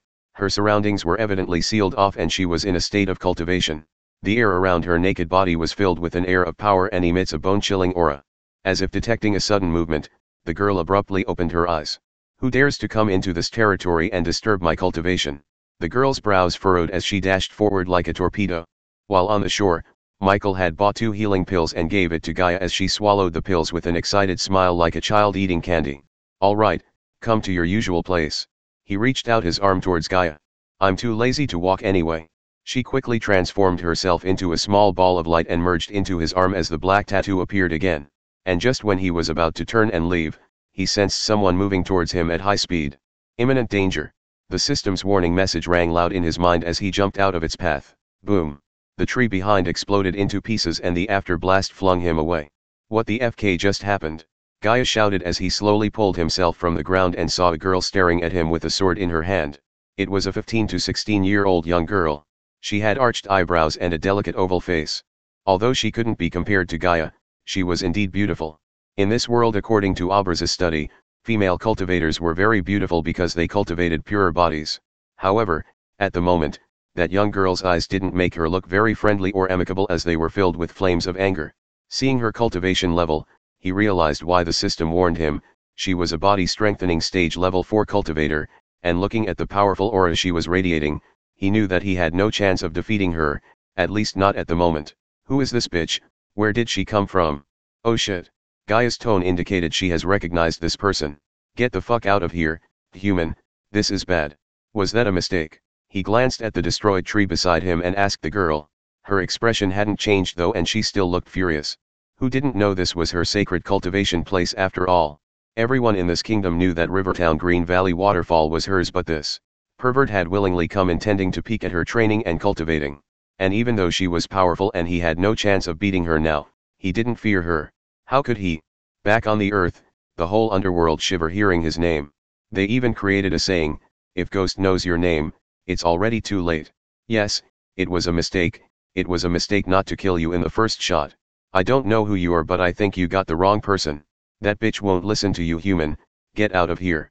Gaia urged him as he looked at the girl. Next time, know your target before attacking. He can't afford to lose face as he had a system called a badass system for God's sake.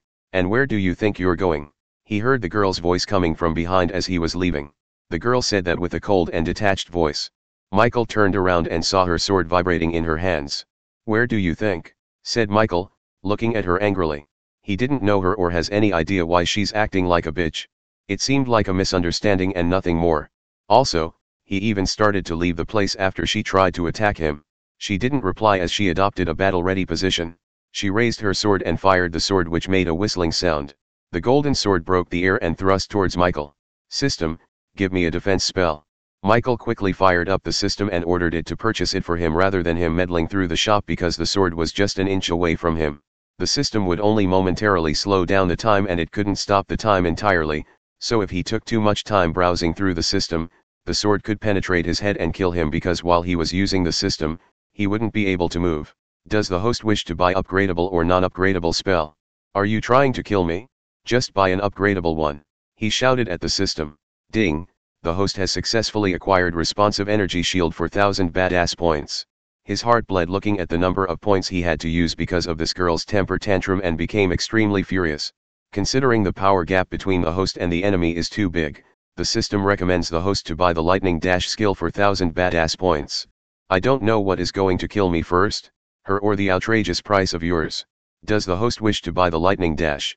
Yes, buy it quickly. Ding, the host has successfully acquired Lightning Dash for 1000 badass points. He felt the mild pain in his brain as the system etched the working into his mind. At the moment, the sword was less than an inch away from his forehead, but suddenly the responsive shield activated and formed a mild blue color energy sphere around him. He closed the systems and just when he did that, the sword and his energy shield collided. The backlash pushed him back a few meters away before he steadied himself. Bitch, bitch, bitch. Gaia was shouting in his mind in anger looking at the girl. Do you want to kill me? His voice was filled with rage because if it had been his previous life, he would have been dead already. Yes, so what? the girl said as the sword flew right back into her hand. She didn't know what spell he used to escape her previous track but it sure did annoy and fume her anger more. And this time when she closed her eyes, an illusory golden sword suddenly appeared above her. This huge holographic sword made a sensation of cold spread throughout his body. The holographic sword was like a guided missile which meant it could detect if someone was alive and automatically aim at breathing people. Shit, she's using a morning star spell. Gaia cursed because she knew that it was one of the spells that commonly used by the inner and core disciples of the morning star sect. Tseum. The sword emitted a noise while it moved towards him, getting closer and closer. The energy shield appeared again on which the golden arrow crashed, what looked like an explosion, however this time, the shield could only slow down the arrow but it was unable to stop it. The noise that came out of the explosion was scary and made Michael's heart skip a beat because it sounded like a nuclear bomb went off near him. The arrow was coming straight towards Michael's forehead. Do something, human. Selena Marshall, that was her name and she stood out from her Morning Star sect's fellow disciples and was considered to be one of the best, to be an exceptional disciple. She had reached the body strengthening stage at the age of 15 and reached level 4 three years after that. With her exceptional talent, cultivation level, and powerful spell, Michael's shield was obviously not enough to stop her arrow. He was flung into the tree due to the clash between his shield and the sword. As Selena could control the arrow using her arch energy made the sword look alive, she made it turn around and continued her efforts to kill him. Lightning Dash he quickly activated the skill he had just learned and suddenly, his body transformed into a bolt of lightning and dashed away from the girl. You will pay for this, bitch. His distant voice stupefied Selena and she looked around the place only to see her arrow was lying on the ground damaged. He had already disappeared from the place at an amazing speed. The spell he used, ancient spell, whispered Selena. What the FK did you do to that bitch? Why was she attacking us? He was still moving like a lightning bolt when he heard Gaia. I don't know, I think she was cultivating in there and assumed me as an intruder or something. You think? Obviously, she thought of you as a pervert who trespassed into her territory. Trespassed? Was that waterfall belongs to her? And if so, why didn't you tell me? He was already annoyed by what just happened. Of course, it doesn't belong to that bitch, but that's how this world work, human, the strong can take any place they like and claim it as their own, if I was at my peak, I would have ripped her into pieces and fed to the fishes in that water. She hissed at anger and frustration as he could see the outer walls of the river town. After running a long distance in a short amount of time, his muscles ached as he started to breathe rapidly. By the way, do you know her? He leaned on a tree and decided to take a moment to regain his energy. Why would I? She must be one of the Morning Star Sect's elite disciples, after seeing what that bitch can do, I advise you to stay the FK away from her. No can do, we going back into the town, take as many as quests that involve killing, find her and kick her ass. Hearing him, she jumped out of his body taking her human form, and looked furious. Are you mad? I know you're using some kind of evil techniques to level up but know this, there are no shortcuts in cultivation, if you continue to use your evil techniques, you will end up dead or worse. She seemed like an angry wife who scolds her husband on a daily basis with hands on her hip and a flushed face. What are you talking about? I'm not using any evil techniques, I'm just awesome. He couldn't help but grin and say. FKU, human, I'm serious. She couldn't afford to lose him, especially after she sensed her broken meridians getting repaired by the pills that he gave. Me too, you don't have to worry about anything, I'm not using any evil techniques, alright? If you must know the truth, I'm a prodigy, I have a special body type called War God Body. He didn't want her to get suspicious about how he's able to level up so fast and he came up with the special body type because of his experience in reading many cultivation novels on Earth. War God Body. She tilted her head and started to recollect all her knowledge about special body types. And even though she didn't have any idea about the body type of War God, she did learn that there are many mysterious body types that exist in this world that no one knew about, and besides, how could he break through so quickly without using any pills or potions? I let you in on a secret, don't tell anyone, okay. Looking at his earnest expression, she grinned. Alright, since you're being truthful to this princess as well as helping me, I can keep your secret. He knew she was thinking he started to trust her and maybe use the secret to get more pills except, everything he had just told her was nothing but lies. Come on, come to daddy. He raised his hands like he was asking for a hug and winked at her as she rolled her eyes. Gross, human, I hope she kicks your ass again just for that mouth of yours. She disappeared and appeared again as a tattoo on his arm. Be careful in the town, human, you already pissed off one major bitch and might have pissed off another group by taking their quest, from now on, Stay the FK away from the Morning Star sect disciples until you at least reach the body refining stage level 6 or 7. Geez, do you hear yourself? FK this FK that, you're a princess for God's sake, try to act like one. Sorry big brother, I'll be more refined and ladylike from now on, I know I've not been always polite and respectful towards a senior like you, please forgive me. She sounded so feminine and soft in his mind unlike before but he frowned. Are you going to forgive me, big brother? He knew she was acting but it was a pleasant feeling in his mind to hear this sweet gentle voice. Yes. Well take your forgiveness and shove it far up your ass and take it out from your F-king mouth and shove it up to your ass again and repeat this until you F-king die. Now she's back. The guards in front of the gate recognized him and let him in without asking any question but they had a surprised look on their faces. Looking at their faces, he walked towards them with a smile and retrieved 10 silver coins from his pocket. You guys are working hard, here take this and have a good day. He grabbed the guard's hand and placed the coins in his hand as the guard was dumbstruck. Don't spend it in one place. Thank, thank you, young master. The guard stuttered and his eyes sparkled with respect and joy. See you guys later. Michael waved at the guards as the other guard quickly opened the gate for him. Why did you give our coins to those idiots? Gaia sounded irritated as he couldn't help but chuckle. Since when did it become our coins? He emphasized the word our as she answered. Don't be an ungrateful bastard, human, we're in this together aren't we? You change your colors faster than a freaking chameleon, girl. Unlike yesterday, many shops including smithies and bakeries were open and more people were walking on the streets. I did that because it's always better to have contacts in various places, having valuable contacts is as much as important as having money.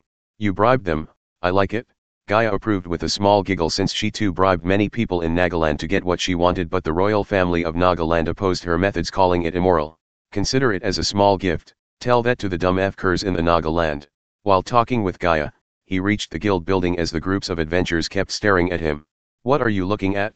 You maggot, you said it yourself, they can't hear you, just ignore them. Please save my mom, I'll pay you, please adventurers. And just when he opened the front door, he saw a little girl crying in the middle of the hall. The little girl's face was pale as her clothes were torn and dirty. Leave this place peasant, you can't afford our services, what if they destroyed your village, you ants should have paid them. A youth wearing fancy armor was shouting at the girl while the other adventurers looked at the scene like they were watching a cinema with popcorn. Please, I can pay you. The little girl showed the youth a small silver pendant as everyone who saw the pendant started to laugh at her, but soon the youth's face turned serious. I don't want to get my hands dirty by throwing you out, so go. The little girl was shivering in fear feeling the powerful aura he was radiating but she shook her head. No, you have to help me, mum said you all are heroes who help us. Lightning dash. Just when the youth lifted his leg to kick the little girl, Michael dashed forward like a lightning bolt and grabbed his leg. The girl squealed seeing him suddenly appear before him. Get out of my face before I kill you. How heartless could they be? She was only a six or seven years girl begging for their help but these people were laughing at her misery. Even if they didn't like to help, the least they could do was not making things worse. Michael pushed the youth as he stumbled back and fell on the table behind him. Looking at the little girl, he slowly wiped out the tears on her face and let out a gentle smile. I'll help you, show me the way. He didn't take the pendant but put the pendant back on her chest. How dare. ZZZZZHHHH. When the youth stood up with a clenched jaw, Michael pointed his hand at the youth and shot bolts of lightning at the youth. Ding. Congrats to the host for killing a body refining stage, level 6 cultivator. The reward is 4500 experience points as well American Samoa 300 badass points. The scene dumbfounded the adventurers and the guild staff as their faces were full of shock. Just one move was able to do this? They saw a huge burned hole in his chest and there was still smoke coming out of his dead body. He had dispatched a body refining stage, level 6 cultivator in a single move and he was only a foundation stage level 9 cultivator. How? How was this possible? Michael already closed the little girl's eyes with his one hand and looked at the others to see if anyone dared to step forward to avenge the youth. The remaining members of the youth's group were shocked as well as their mouths opened wide in fear.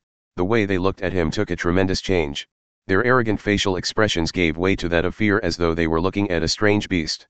The girl who he met before was shaken as well. She gawked at Michael, his eyes were opened extremely wide.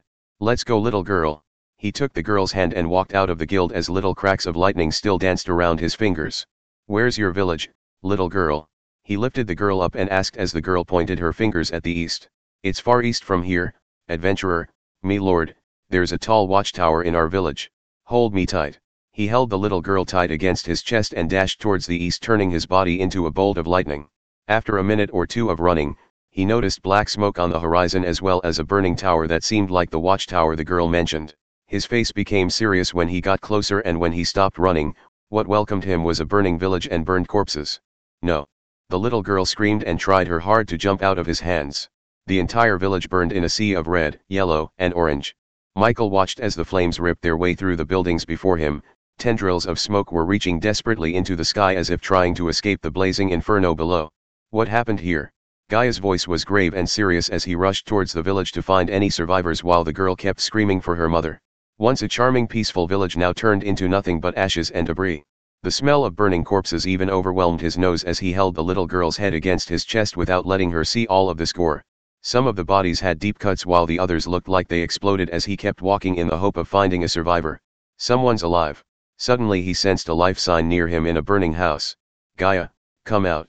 He ordered Gaia as she emerged out of his body and closed his nose and mouth due to the stench. Hold her. He quickly gave the little girl to Gaia and dashed into the burning house. Hey. She shouted but he already went inside the burning home.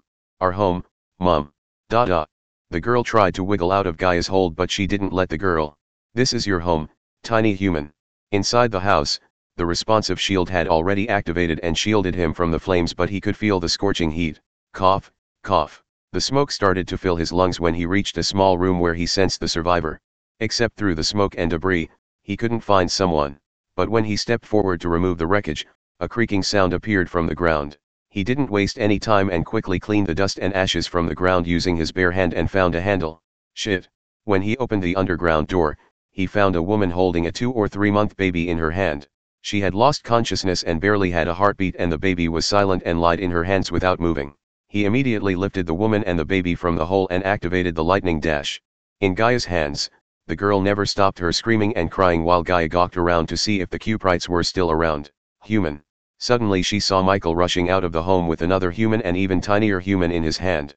Mom, cough, get out of here. He held the woman in one hand and grabbed Gaia in the other. Lightning dash. Mum wake up, Rumi wake up. Ahuhua. The girl was shaking their bodies and crying. System, give me the healing potion. He quickly ordered the system after doing CPR on both the woman and the baby but he couldn't restart their stopped hearts. Just after he ordered the system, a small vial of blue liquid appeared in his hand. Move. He pushed the little girl and opened the baby's tiny mouth. Human, what are you doing?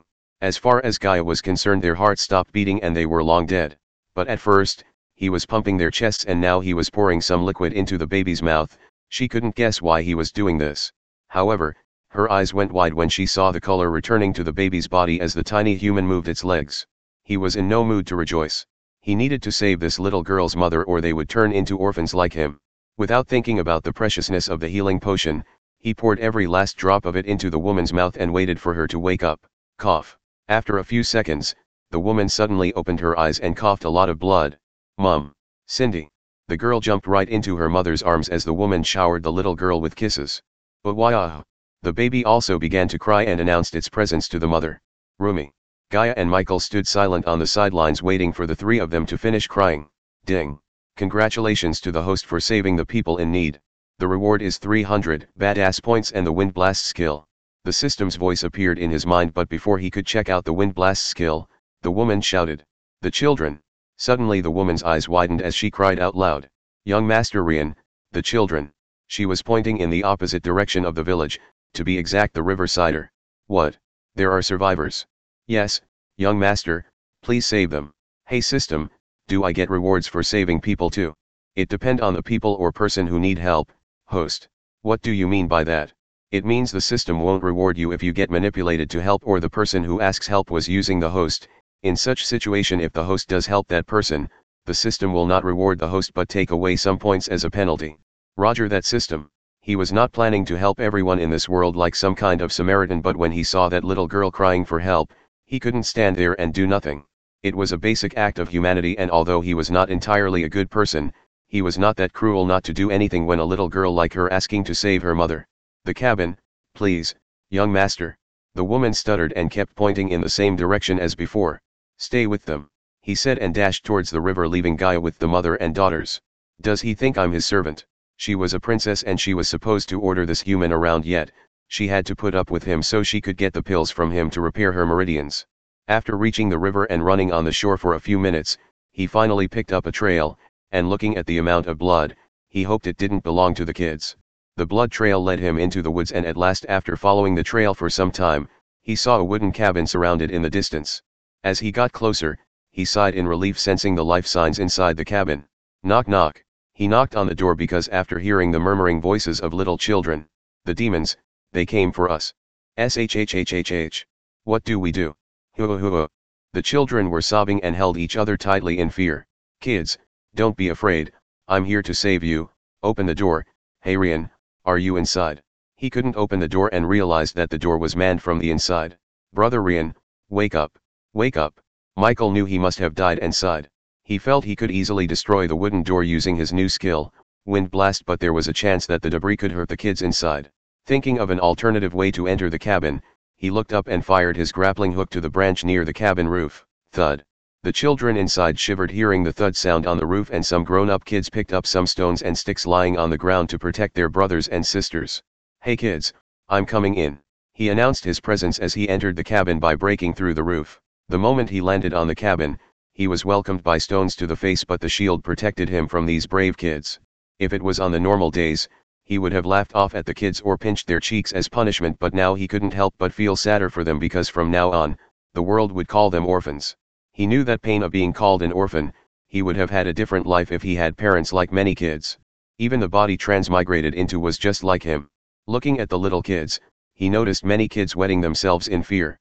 Don't be afraid, Cindy's mother sent me. Hearing the name Cindy, a relieved expression appeared on their little faces. She's alive. One of the boys who was holding a long stick as a weapon asked him. Yes, Rumi, the baby too, now go and wait outside, I'll bring you to them. The kids still looked unconvinced. If I wanted to hurt you, I would have done by now. The kids looked at each other and finally under the leadership of the boy, the kids walked out of the cabin. Is he going to be alright? Michael heard the voice of a little girl from behind when he walked towards Rian, who was lying on the floor holding his wound on his gut. Rian was surely a teenager who barely had any chest hair on him. Michael crouched before him and closed his eyes. You did good, kid. Even though Michael was in the body of a teenager like him, he reached the age of 29 on the earth, so he called him a kid. Rian's face was covered in blood and behind that blood, he knew that Rian must have been a handsome youth who had a sling life to live but he lost his life by saving these kids. Sunrise sect. On his torn robes, he noticed a badge on his chest and wiping off the blood from it, he read. Rest in peace kid, they will suffer for this and this will be my payment. He clutched the badge and said as he lifted Rian's body to bury him properly. His body was not in the condition for him to take it to his sect and bury there. He's dead, isn't he? When Michael stepped out of the cabin with Rian's body in his arms, the boy silently asked him. Yes, now follow me. The children silently followed him, they didn't speak or utter any words. Brother, no, young master. The boy left the group and came to him while he was leading the group to the village. I'm not a young master kid, you can call me brother. Simply the word young master felt awkward when it came out of this boy's mouth so Michael told him to call him brother. Oh. The boy nodded. Brother, what about the other kids in the village? Did you save them too? The moment he heard the boy, his heart skipped a beat as he halted his steps. Before he left the village, he spent 50 badass points to scan the entire village for life signs but the system did not find any except for Cindy, her mother, and the baby. If these 20 kids weren't the only kids in the village, that meant only one thing, they were killed by the ones who massacred the village or lost their lives to the fire. Thinking about those murderers, his killing intent skyrocketed and his nails started to dig into his palms in anger. Wait till I get my hands on those bastards. He gritted his teeth and continued to walk. System, give me a paralyzing poison. He was leading the kids to the village when he saw Gaia, Cindy, her mother, and the baby in midway. Roy. Cindy. The girl shouted at the boy as the children quickly ran towards Cindy and her mother crying and sobbing. Young Master Rian. Cindy's mother came to him and she couldn't hold back her tears looking at the lifeless body of Rian. It was a good thing you came here, the kids shouldn't see the village, they have already been through enough. Thank, thank you, young master. No. Michael shook his head and stepped back when she crouched to grab his legs to thank him. Just take care of them, I will be back soon. Gaia too followed him right behind to the village leaving everyone behind. It was the Blood and Bones sect, human. Why? The reason was a surprisingly simple one, human, According to the woman, the blood and bone sect was taking their coins in the name of protection fee. Protection from what? From nothing, they were just using the reason to milk these villagers, and recently they raised the protection fee. She air quoted the words protection fee and continued.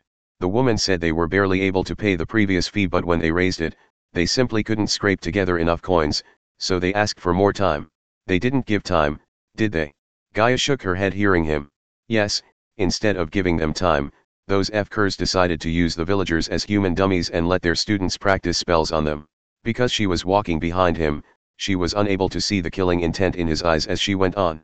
If it wasn't for the human in your arms who killed some of their students and led the remaining children away from the village, those tiny humans would be dead too. What are you planning to do, human? First, I should bury those people, they deserve proper burials and I will give it to them. At the moment, Gaia felt thirsty and tired just by looking at him digging hole after hole and burying each and every villager after wrapping them in white clothing. Why are you doing this human? You don't know these people, you already used a valuable healing potion by saving that tiny human and its mother. It's not much Gaia, this is just a basic humanity, where I come from, there are at least people there to give the dead a proper burial, I don't think that's true here, tell me I'm wrong. I don't know where you came from human, but here, this how things are, in this place, there's only one rule, the rule of the jungle, if you are not a predator, you're a prey.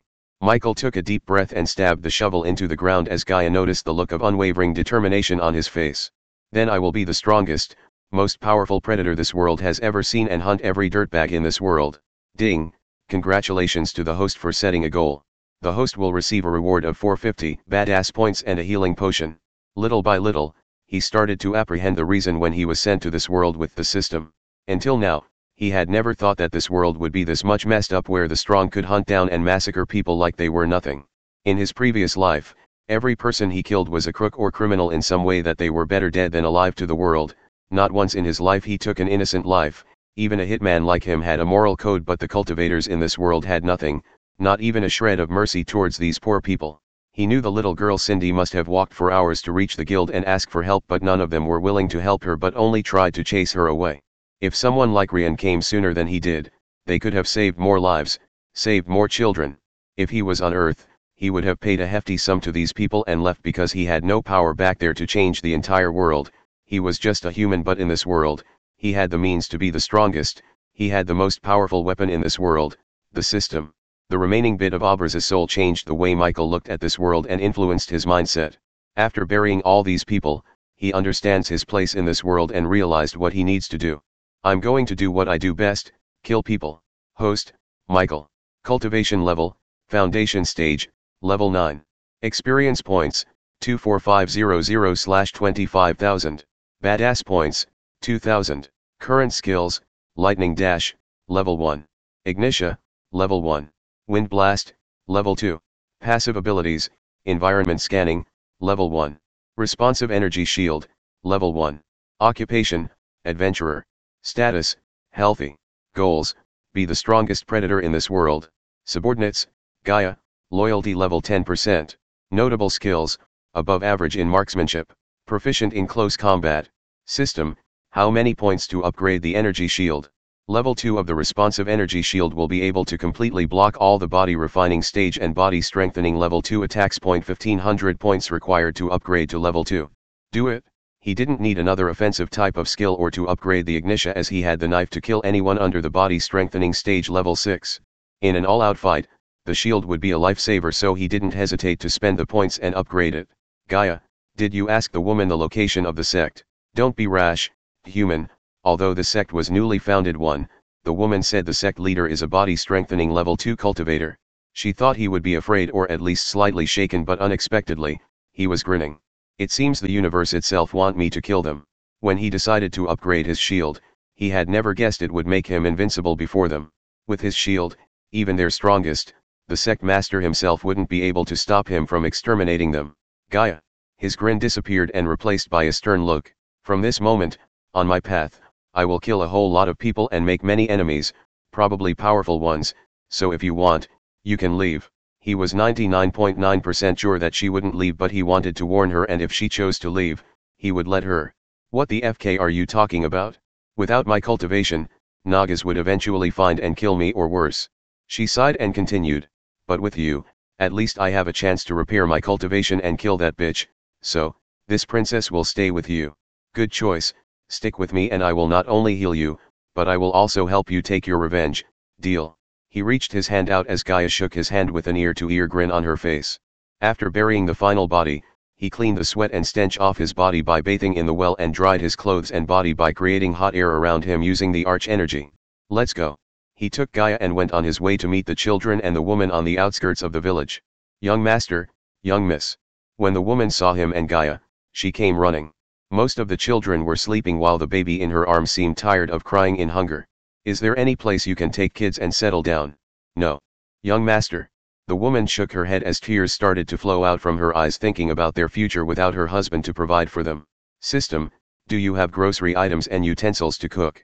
The host should know by now that if the host has badass points, the system can provide the host anything. Alright, alright. The woman was startled looking at the vegetables, bags of rice, and utensils appearing out of nowhere before them. Don't refuse, take this and start cooking, when I come back, I will help you find a new place to settle down. He wiped the tears off the woman's face as the woman nodded and let out a gentle smile. Young master, what do we call our savior? Gaia looked forward to hearing his name since he had never told her his name and obviously Ghost was not his name. I'm what exists and doesn't exist, you can call me Ghost. Ding. Congratulations to the host for successfully being a badass.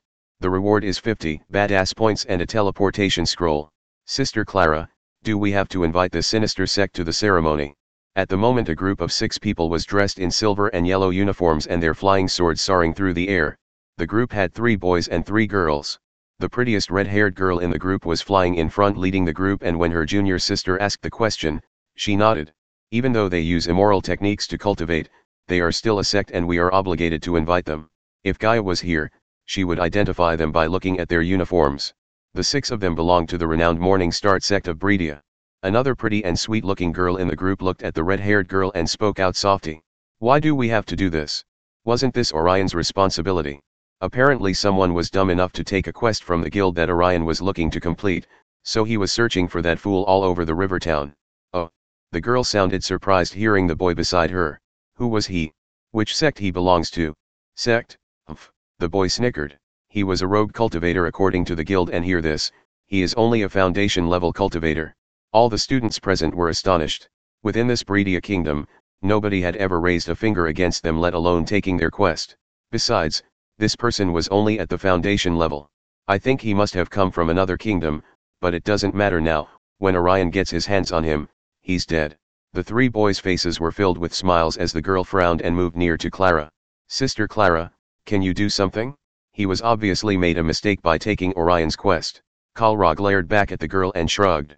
With his puny cultivation level, he shouldn't even go to the guild yet, not only he did go there but also took the quest without Orion's permission, it seems he has more arrogant than Orion, so we should let him learn his lesson. But Sister Clara, if he wasn't from Bredia, I'll tell Orion to leave him alive after he finishes punishing him, okay. Why are you trying to defend that fool? The girl showed the boys a wry smile and sighed. I just don't want anyone to get killed over some minor mistake, that's all. SHHH, we have entered the sect's premises. Clara looked at the empty ground in the middle of the forest and motioned them to shut up. The minute Clara and the group landed, more than ten shadows emerged out of the thick forest and greeted them. Welcome, welcome to the blood and bones everyone. An old man in ragged clothing was leading a group of elders of the sect. Their hair was disheveled as their bodies reeked of alcohol and at one glance, they looked nothing more than drunk beggars. The two girls behind Clara tried their hardest not to twitch their noses due to the stink as the boys stared at them with an awkward expression. Sect Master Ralphie, we are here to give you the invitation to the annual Bright Light Ceremony. Clara took out a gold tablet from her space ring and handed it over to the old man. The old man took the tablet from her hand before wriggling his nose and taking a deep breath, his face exuded a look of pleasure. Clara felt extremely disgusted looking at the lust in their eyes but kept her calm demeanor. After a few breaths, he licked his lips and looked at the elders, speaking in a deep voice. Go to the next village nearby and get our protection fee, we can't attend the ceremony without gifts in our hands. The two old men behind him trembled and hurriedly replied. Of course Sect Master Ralphie, we'll gather some disciples and collect the fee before the dawn. Seeing the elders turn to leave the place after giving them a weird look, the girls stomached their disgust and waited for Clara to get the heck out of here. Good. Having said that, the old man laughed but when the elders were about to leave, the girls and boys saw a person wearing full black robes stepping out of the forest and entering the empty ground. Looking at the direction the disciples were staring, the old man turned around to see a youth walking towards them. He asked the Morning Star sect disciples, Do you know him? The disciples shook their heads cluelessly as Clara's brows furrowed when she saw the youth's cultivation level. The old man's expression turned cold as he smiled at the youth, killing intent radiated out from his eyes. He then waved a hand and instructed the elders, casting his glance at the youth in front of them. In a few seconds, Clara and the group saw ten disciples of the Blood and Bone sect who wore blood-red robes appear on the empty ground and surround the black-robed youth. Ralphie directed his glance towards the youth and laughed coldly. You have some guts to trespass into the Blood and Bone sect, brat, do you have a death wish or something, why are you here? I'm here to send all of you to hell. Master Song puckered his eyebrows as the elders opened their mouths in shock. At the same time, the group of Clara had curious and suspicious expressions on their faces as well. One of the girls asked quietly, Sister Clara, who is he? Where did he come from? The few of them looked at each other before shaking their heads, I've no idea but he seems to be mad, walking here with his foundation level cultivation. The few of them were thrown into a hushed discussion as they occasionally glanced at the black-robed youth, each with their own thoughts formed of him. Since you're so adamant in dying, let me grant your wish. A muscle mountain blocked Michael's way with a wicked smile. His biceps were bulging out holding a six feet heavy golden axe. Shit human, he must be eating entire boars and buffaloes for breakfast. Compared to the muscle mountain before him, he looked like a little lamb. Pulch. But suddenly the bulky man's eyes widened as he dropped his big axe on the ground. A few seconds after, he too dropped on his knee and the students around him saw a black knife sticking out of his heart as blood was oozing out of the wound. When he retrieved the knife, he kicked the axe as the huge axe landed in his hand. Ding. Congrats to the host for killing a body refining stage, level 6 cultivator. The reward is 4500 experience points as well American Samoa 200 badass points. Indeed, for a moment, all of them were astonished as Clara's group froze in their places. They watched on with gaping mouths as Michael transformed himself into a bolt of lightning and charged straight at the group of blood and bone sect disciples who were surrounding him fearlessly. Pulch pulch pulch. They couldn't see Michael's body and the only thing they could, was the lightning bolt in the middle of the group. Every time the bolt of lightning came near a disciple, hot blood splashed onto the ground. In a few seconds, they witnessed Michael stop his steps as the disciples whole were surrounding him a moment ago was now laying on a puddle of their own blood. The six of them from the Morning Star sect were dumbfounded as their faces were full of shock. Just in a mere moment, he was able to do this? They, they are, moving. The pretty girl behind Clara pointed at the disciples and said as everyone looked closer at the disciples. All of their legs were cut or chopped off in a most horrible way, the broken bones were sticking out of their legs and made the girls nauseated. Bastard. Ralphie's anger erupted within him like a volcano as his scream echoed through the forest and chased away all the birds resting in there. In that instant, even without needing Ralphie to shout at them, the blood and bone sect disciples rushed towards Michael with faces of evident rage. Chop them off, human.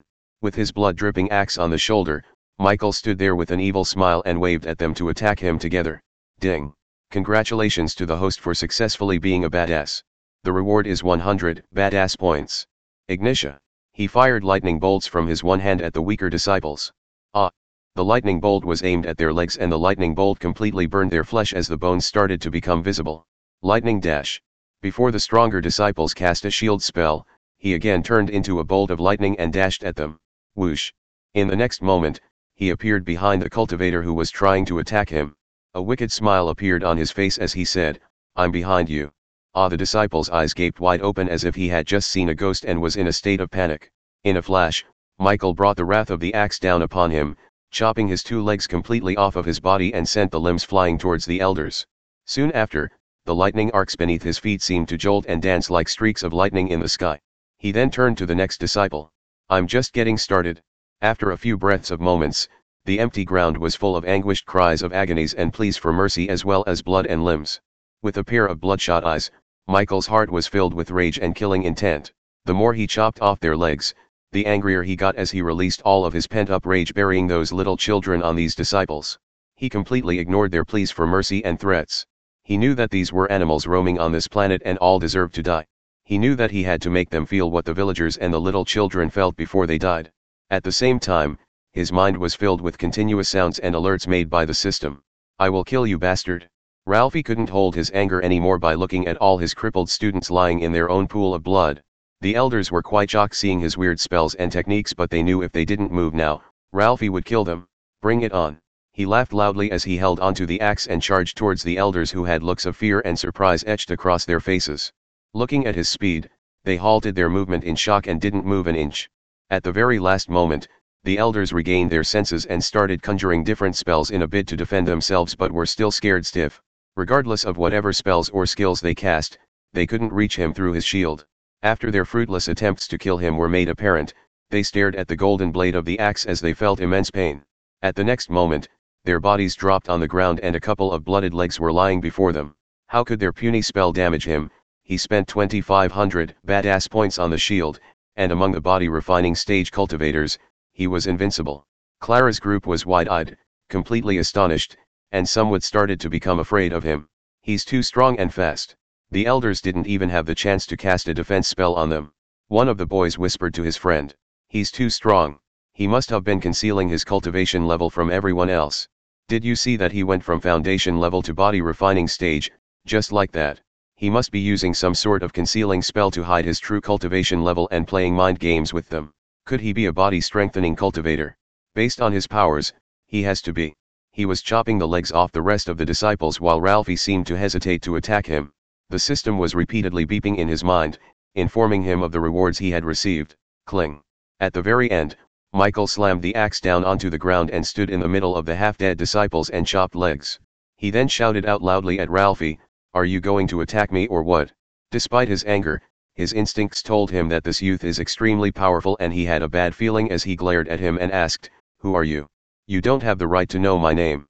He smiled but his eyes were full of killing intent towards Ralphie. Why the FK did you do this? Ralphie pointed at the disciples and the elders who were crawling on the ground and asked furiously. Rosewood Village. He only said two words but his tone was deep and serious. Isn't that the name of the small village nearby? The girl behind Clara frowned and hearing the girl's voice, Ralphie also remembered the village. What of it? Clara and her group craned their necks and waited for his answer but instead of speaking, he laughed like an evil maniac. After a few seconds, he stopped laughing and glared at Ralphie. What of it? What of it, huh? You used the villagers, the little kids as dummies to practice your spells and then you burned the whole village to the ground, for what? A couple of hundred coins. Ralphie clenched his fists as several veins bulged up on his forearm. He maintained an ashen face as he laughed out angrily. Good, very good, you did that because of those worthless ants. Ever since the day the Blood and Bone sect has been established, until now, none has raised a finger against us. You are the first and shall be the last. The next moment, he took out his sword and dashed at Michael throwing the golden tablet away. He did this because of a few mortals. One of the boys asked the group like it wasn't a big deal at all. Sister, Clara what do we do? Clara sighed and took the golden tablet from the ground. Let's see how this unfolds, I don't think he can kill Sect Master Ralphie. Ralphie was a body strengthening stage cultivator after all. A difference between the body refining stage and body strengthening stage was significantly high and it was very unlikely that a body refining stage cultivator could kill a body strengthening stage cultivator in a direct battle. However, her face froze when she saw him lifting Ralphie by his neck. Ralphie's hands and legs were transformed into metal by some sort of spell but still, he couldn't make a dent in the blue shield around the youth. How did you? What the FK? Gaia was extremely astonished looking at his power. She was expecting a battle between him and Ralphie but now the body strengthening stage level 2 cultivator was gasping for air in the human's hands. I will make you watch them suffer. As he said, he dropped the axe and took out his knife. Gaia noticed a green shade on the blade's surface. Release, me. Ralphie struggled to utter these words as Michael laughed out coldly. Shall we start? Michael plunged his knife into Ralphie's right chest avoiding the major arteries and veins. When the knife entered his body, he felt a chill run down his spine and his body turned numb except for his mouth. After paralyzing Ralphie, he put him down as the old man asked, What did you do? You should worry about what I'm going to do. Can you guess? He laughed and kicked Ralphie in the gut. Bastard. I'm going to burn your precious sect members, alive. The minute the words were spoken, everyone present froze as they were all completely shocked and stunned. Some of the disciples and the elders whole were crawling without legs and had looks of intense fear despite the pain they were feeling. The girls behind Clara was terrified as well as they shouted out anxiously. Brother, don't be rash. Please calm down and be rational. You already shed enough blood and crippled their cultivation, that's just worse than death for a cultivator. If you kill and burn them, you will be no different than the blood and bone sect. Clara nodded and shouted without stepping on the blood-soaked ground, but he had already turned himself into a bolt of lightning as they witnessed the bodies of the disciples were piling up on the center of the ground. Don't listen to these bitches, human, you're right, we must slow roast them in the fire, like chicken. You're wrong. He said when he stopped moving as Clara's group had a bad feeling looking at his face and the killing intent in his eyes. I'm worse than them. Red color can appeared in his hand. The girls twitched their noses smelling the strong stench when he started to pour the liquid on the growling bodies of the elders and the disciples. No. The minute Ralphie screamed out in terror, the lightning bolt from Michael's hand hit the pile. The group was so terrified that the two girls screamed out in horror. Their expressions were aghast, disbelieving of whatever they were looking at. The dark red flames were burning as high as a full-grown tree while they could feel the heat coming from the flames. Even Clara who participated in many battles as well as the boys were horrified. It took them a long time to regain their initial composure. Ding. Congratulations to the host for successfully being a badass. The reward is 200 badass points. Ding. Congrats to the host for killing a body refining stage, level 6 cultivator. The reward is 4500 experience points as well American Samoa 200 badass points. Ding. Congrats to the host for killing a body refining stage, level 7 cultivator. The reward is 5000 experience points as well American Samoa 200 badass points. Ding. Congrats to the host for killing a body refining stage, level 8 cultivator. The reward is 6000 experience points as well American Samoa 200 badass points. Ding. Congrats to the host for killing a body refining stage, level 10 cultivator. The reward is 7000 experience points as well American Samoa 200 badass points. Several beeps of the system kept ringing in his mind as his gaze was now landed on the main culprit, Ralphie. I will kill you. I will kill you bastard. Ralphie's eyes turned blood red as he screamed at Michael, Human, what are you planning to do with him? He didn't answer Gaia but walked towards Ralphie with a wicked smile on his face. I'll make an example out of you. Shut up. Michael punched Ralphie using his full strength as his two front teeth flew out of his mouth.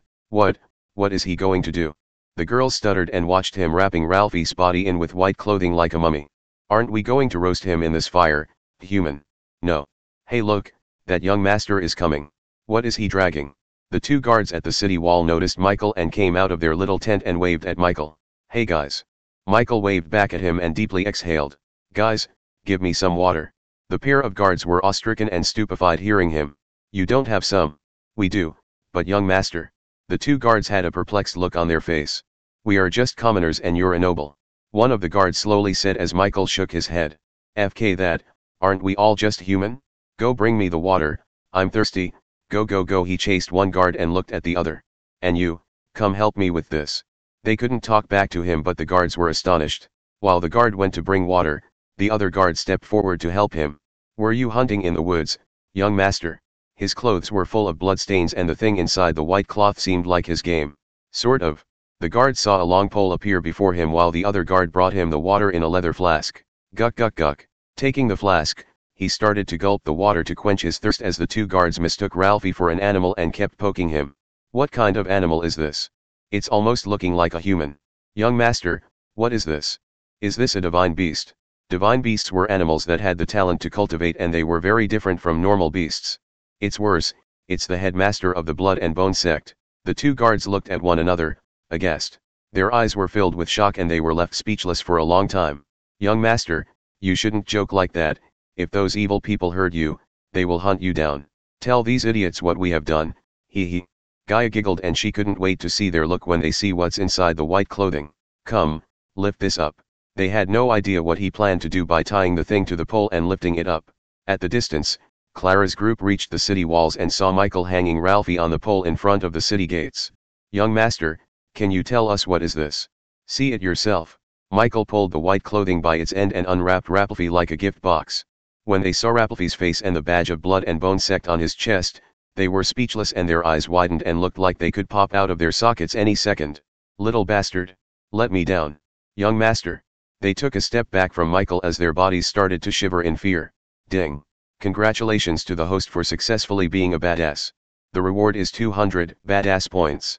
The old man's scream in rage echoed through the river town and people came rushing out to see what's going on.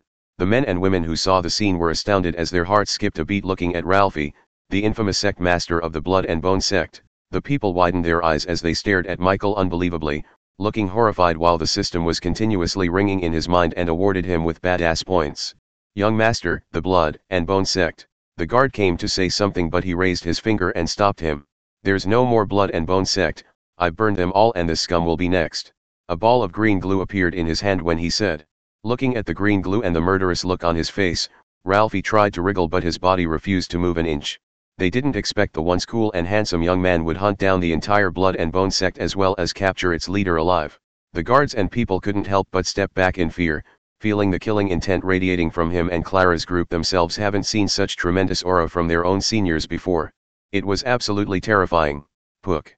Michael threw the green glue at Ralphie and witnessed it slowly spreading and enveloping his body. The green glue was some kind of substance he bought from the system. He wanted to burn him slowly and inflict as much as pain he could so when he asked the system to do something like that, the system recommended the green glue. What? What is this? Ralphie panicked seeing the glue spreading all over his body as he shouted at Clara's group who were looking at the scene from a distance. Do something. Help me. Ah. But when he was shouting, a small crack of lightning hit the green glue and started the fire. No no no no AHH. On your way to the afterlife, apologize to everyone you killed in the Rosewood village. The women and the girls were rather traumatized looking at the scene including the two girls in Clara's group. Some people threw up due to the smell of a burning body. The youth's rage and resolution to kill was very vicious and bloodthirsty as any member of the blood and bone sect which left a very deep mental scar within the female disciples. Hearts. He killed all of them horribly and painfully. A man with such a cruel nature. We shouldn't offend this devil Clara warned her rest of the group as they nodded. Originally when they first heard him saying he's going to exterminate the blood and bone sect, they thought he was a madman and going to be killed by Ralphie's students, who knew that he would not only kill the elders and students but also burn Ralphie alive. Furthermore, he was just alone and they were at least 30. Scary. This is too scary. He's too powerful. The few of them softly muttered in their hearts. Ding. Congratulations to the host for successfully being a badass. The reward is 200 badass points. Ding. Congratulations to the host for successfully being a badass. The reward is 200 badass points. Ding. Congratulations to the host for successfully being a badass. The reward is 200 badass points. Ding. Congrats to the host for killing a body strengthening stage, level 2 cultivator. The reward is 10,000 experience points as well American Samoa 300 badass points. You are too cruel human, but this princess likes it? Guys, don't take away this pole until everyone in the kingdom knows what happened to the blood and bone sect. I have a payment to collect from the guild. The crowd stepped aside and made way for him as he activated the lightning dash and disappeared from the scene leaving everyone shocked. Oh shit, did he say guild? One of the boys raised his brows and asked. Yes, why? Orion will be there, we should go and warn him before he pisses this person off. The whole sect knew about Orion's arrogance and the tendency to make enemies out of everyone. Even in the sect, the outer disciples hated him the most because of his bullying and they didn't want Orion to meet the one who single-handedly annihilated an entire sect. Hey. Eek. The girl on the reception squealed and jumped back when she saw him suddenly appear before her. You scared the hell out of me. The scene where he killed a powerful adventurer Keaton like a fly traumatized her and now, she was more afraid of him than attracted to him. Here are the bandit badges, now run along and get me my coins. You heard him, bring us our coin you little rat. Gaia shouted at the girl as he chuckled. Right, wait here please, young master. None of the adventurers dare to look at him directly or look down on him but rather had a slight fear in their eyes considering the one he killed was one of the powerful adventurers in the town. Look at these clowns. Looking at Michael's gaze, the adventurers quickly turned away and didn't dare to look at him like they first did. Expect them to lie down before us after they heard what we did at the city gates, hee hee.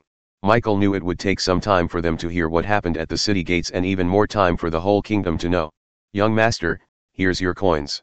He noticed someone sitting in front of a light orb and casting some spell. Hmm, he must be the person who confirms the quest is truly completed or not. 750 silver coins. The system scanned the coin pouch and informed him of the number of coins inside without him opening the pouch. Hey girl, isn't 13 into 60, 780. Although he had a smile on his face, the girl trembled because it was not a gentle smile but a wicked one. Young master, 4% of the full amount was deducted by the guild as a commission. Why don't you just go and rob people, greedy F-curs? 4% huh? Is that a fixed amount or vary quest to quest? He wasn't new to the concept of commission, he paid a certain amount after completing each hit as a tax to the dark world, so he didn't get surprised like Gaia. Fixed amount, young master. That's good to hear, see you girl later. The girls exhaled deeply after he disappeared and the color on her face returned. The crowd was almost doubled in size when he stepped out of the city gates as the system started to continuously ring in his mind and award him with more badass points. All the people were standing around the pole and murmuring while the guards saw him coming towards them. Step aside, young master is coming. The group of people standing on his way quickly jumped out of the way and lowered their heads. Guys, come here. He pointed his finger at the two guards and motioned them to come. Like two obedient puppies, the guards came running and waited for his order. Tell me your names. Daniel, young master. The older guards lowered his head. Ricky, young master. The other guards also lowered his head as Michael threw the coin pouch at Daniel. The survivors of the Rosewood village need a place to stay, take these coins and rent a place fit for 16 people, can you do that? Both of them were at a loss for words but Daniel quickly responded by nodding his head. It'll be ready, but young master. Daniel scratched the back of his head and looked curious. You haven't told us your name yet. Don't you dare say ghost, human. Gaia shouted in anger as he smiled at the guards. You can call me ghost. Moments later, Cindy's mother was waiting for him and Gaia with their potions of food. At this time, she saw a crack of lighting on the ground that appeared not too far in the distance. A small smile emerged on her face as the lightning bolt changed to reveal his figure. The children were cuddling each other and sleeping without any worries about what's going to happen for them in this cruel world without their parents. Young master, did you eat? The woman nodded and picked up a bowl of chicken rice porridge. It's not much like you have eaten in your life. A powerful youth like him couldn't be anything but a rich young man who had enough abundant wealth and cultivation resources to be this powerful at such a young age, she thought. If you must know, I'm not a noble or lord of anything but a commoner just like you and these children. He took the bowl from the woman's hand and sat on the sandy ground. Wow! His eyes sparkled when the porridge touched his taste buds. He had never tasted something like this in his previous life and he had eaten in any prestigious five-star hotel and Michelin star restaurants on the earth but he didn't give any fancy ingredient or anything special, yet, the woman before him turned the usual ingredients into something special. This is delicious, lady, what's your name by the way? She was bewildered hearing his comment, it was just a normal porridge that had chicken pieces in it but looking at his expressions, she couldn't see any sign of him lying. I'm Raylene Agner, young master. She lowered her head in respect while Gaia jumped out of his body and completely shook Raylene. Her eyes widened as she became speechless seeing her suddenly appear out of his body. You want this prank? Just shut up and eat it? He interrupted her before she could finish her sentence and insult Raylene. How? Growl. She raised his finger angrily but soon her face turned red in embarrassment because of the sounds her stomach was making breathing the aroma of the food. It's not, growl. She clenched her stomach tightly and tried to silence the sound coming from her stomach but she ultimately failed. Here, don't embarrass yourself further. He took another bowl and handed it over to Gaia. She was already hungry when he chucked all the food in the inn but her princess pride prevented her from asking for food. It has been almost a week since she ate something and smelling something delicious as this, she couldn't hold her craving anymore. Taking the bowl in her hands, she gawked around and stood still like a confused child. Are you expecting a throne, princess? Sit your ass down here. His shout made Gaia's knees go soft as she sat on the sand with him. As she moved the spoon near her mouth, the fantastic smell of porridge wafted into her nose, Suddenly her appetite became out of control. She opened her mouth and took a bite and the next moment, her eyes widened in disbelief. The delicious taste, including the scorching aroma of the chicken and the sweet and sour tang of the rice, tickled her taste buds instantly. My gosh! This is too delicious. A simple porridge like this, which was so ordinary in appearance, had become so attractive to her. However, the system notified Michael that the ingredients it gave were extremely high quality and everything was filled with pure arch energy molecules that made this porridge so much tastier. How else a simple porridge like this could be this delicious? Gaia, how is the food? He asked her at that moment. However, she had no time to answer the question as she devoured the porridge quickly. It seemed as if she was still longing for more. It is so good. He asked her with a grin but he didn't wait for her answer as he turned to look at Raylene. Raylene, we are going to the river town and I made arrangement for your stay, soon I will find a more permanent home for you guys. Tears rolled out of her eyes thinking about everything the stranger has done for them. Her tears however disappeared when a gentle wind blew on her face. You shed enough tears for one day, even though it will be hard, try to forget about everything that happened. The sky was turning dark and the bright stars were starting to come out while the gentle breeze of the evening wind was gently blowing. Look over there, the young master is coming. Who are those children behind him? Daniel and Ricky saw Michael, a woman, and a group of children of different ages walking towards them. They must be the survivors of the Rosewood village. As a commoner who was born and raised in a village like Rosewood, Daniel felt sad for those people. Many rulers and kings wouldn't raise a finger for a sect like Blood and Bone massacring the commoners thinking it would damage their relationship with the sect. This was the first time that someone actually did something against a sect like the Blood and Bone. They still couldn't believe that the bones of the sect leader are hanging from a pole outside the city gates like a weird decoration. The entire river town was in turmoil hearing the news about the extermination of the sect and by tomorrow night, the entire kingdom would know what happened to them and the person who killed them, at that time, Ghost would become just as famous as many popular adventurers and disciples. Next to Michael, the ones who profited more in this situation was none other than the two guards, Daniel and Ricky. Before Michael came to Rivertown, they were just two trash soldiers in the king's army sent to watch over this faraway land by the king of Bredia.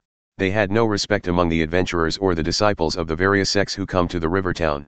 In the other towns and cities, the guards had more prestige and would get a nice discount anywhere they went but here, even the tavern owner wouldn't even give them a small discount on ale and food. However, now their reputation and respect skyrocketed as everyone in the town started to show them overwhelming respect because of Michael. Now Daniel and Ricky were not just guards but the minions of the ghost, the one who single-handedly massacred the infamous Blood and Bone sect and burned the sect leader alive. While they were hunting for a large place to rent for the ghost, the people and youths came to them asking about the ghost and their association with him and unlike Daniel who tried to keep his mouth closed, Ricky bragged about their connection with the ghost. He even bragged saying he and the ghost shared drinks which was somewhat true. As she got closer to the city gates, Raylene saw a white skeleton hanging from a pole. She suddenly felt spooky and terrified looking at the skeleton. Do you see that skeleton? It's the sect leader of the blood and bone. In that instant, Raylene completely fell into a daze. Every single word was punctuated clearly within her ears. Young master, you, you killed him. Yes. Raylene's eyes still had that look of sheer shock as Daniel and Ricky came running. Young master Ghost, the owner stated an outrageous price but we haggled and closed the deal for 300 silver coins. Ricky proudly exclaimed and handed over the coin pouch to Michael. Good job, here keep this. He took 20 silver coins against Gaia's shout and gave it to Ricky. Share it later, now help them settle in the place, I have to check in with the tavern. Brother, aren't you coming to stay with us? Cindy pulled his sleeve and asked him as he ruffled her head playfully. No, but I will stay very close to you, Cindy. Young master but, Raylene was already in shock after hearing that he had spent 300 silver coins for them and why did he have to stay the night at the inn while they stay in the house he rented with his coins. No, it won't be right for me to spend the night there. People tend to spread nasty rumors when a single mother stays the night alone with a young man. It would affect both her and Cindy in the future so he decided to stay in the tavern, and if someone started to talk rubbish even after this, he would simply knock all their teeth off and shut them up for good. Young Master Ghost is right, my lady, these people have nasty mouths. Daniel said and it took a few moments for Raylene to think about the consequences and agree with them. But what if those bad men come again? Cindy trembled tightly and held his hand remembering the things that happened before her earlier. They won't, those bad men left the world and will never come back. Yes. He lifted her up and kissed her on the cheek. Now go with these brothers and sleep, don't cause any troubles for your mother. I won't. Unexpectedly the girl wrapped her little hands around his neck and kissed him on the cheek. His heart was warm like never before and he had no idea that his new side was also somewhat influenced by Abra's soul fragments in his own soul. He kissed her forehead and smiled while the guards were surprised seeing his change of moods. At this moment, he seemed extremely felt and approachable youth but a few hours ago, he looked like the devil reincarnate with the overwhelming killing intent. Is he bad or good? The same question was going on inside Gaia's mind too and until now, she couldn't find what kind of human he is. Take them there. He passed the little girl to Daniel as he took the girl into his arms with a warm smile on his face. He walked with them until he reached the tavern and then he sent them with Daniel and Ricky. You are an orphan, aren't you human? Just when the children and the guards disappeared from his sight, Gaia asked him as he froze. Don't try to deny it, human, I see the way you look at them, human, it's the look of someone who grew up without parents.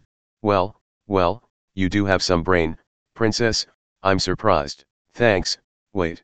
What? How dare you? She screamed in anger but it was good fun for him to make her angry. While she was shouting at him, he entered the tavern and the moment the people inside saw him, the place became dead silent as even a pin dropping sound could be heard. Since the tavern was near the city gates, every one of them had seen what he did to Ralphie and they were terrified of him. Young Master Ghost. The waitress who had a wide smile on her face the other day now was shivering and trying to let out a fake smile. Relax guys, I only kill those who piss me off, are you guys trying to piss me off by being silent? We are in a tavern for God's sake. No, no, young master. The waitress quickly shook her head while the patrons in the tavern returned to their usual self little by little. Although the tavern was not as loud as before, still it was better than the dead silent. A group of three adventurers was occupying the table he sat before but seeing him coming towards them, they quickly stood up and left the table. That's right, bitches, run.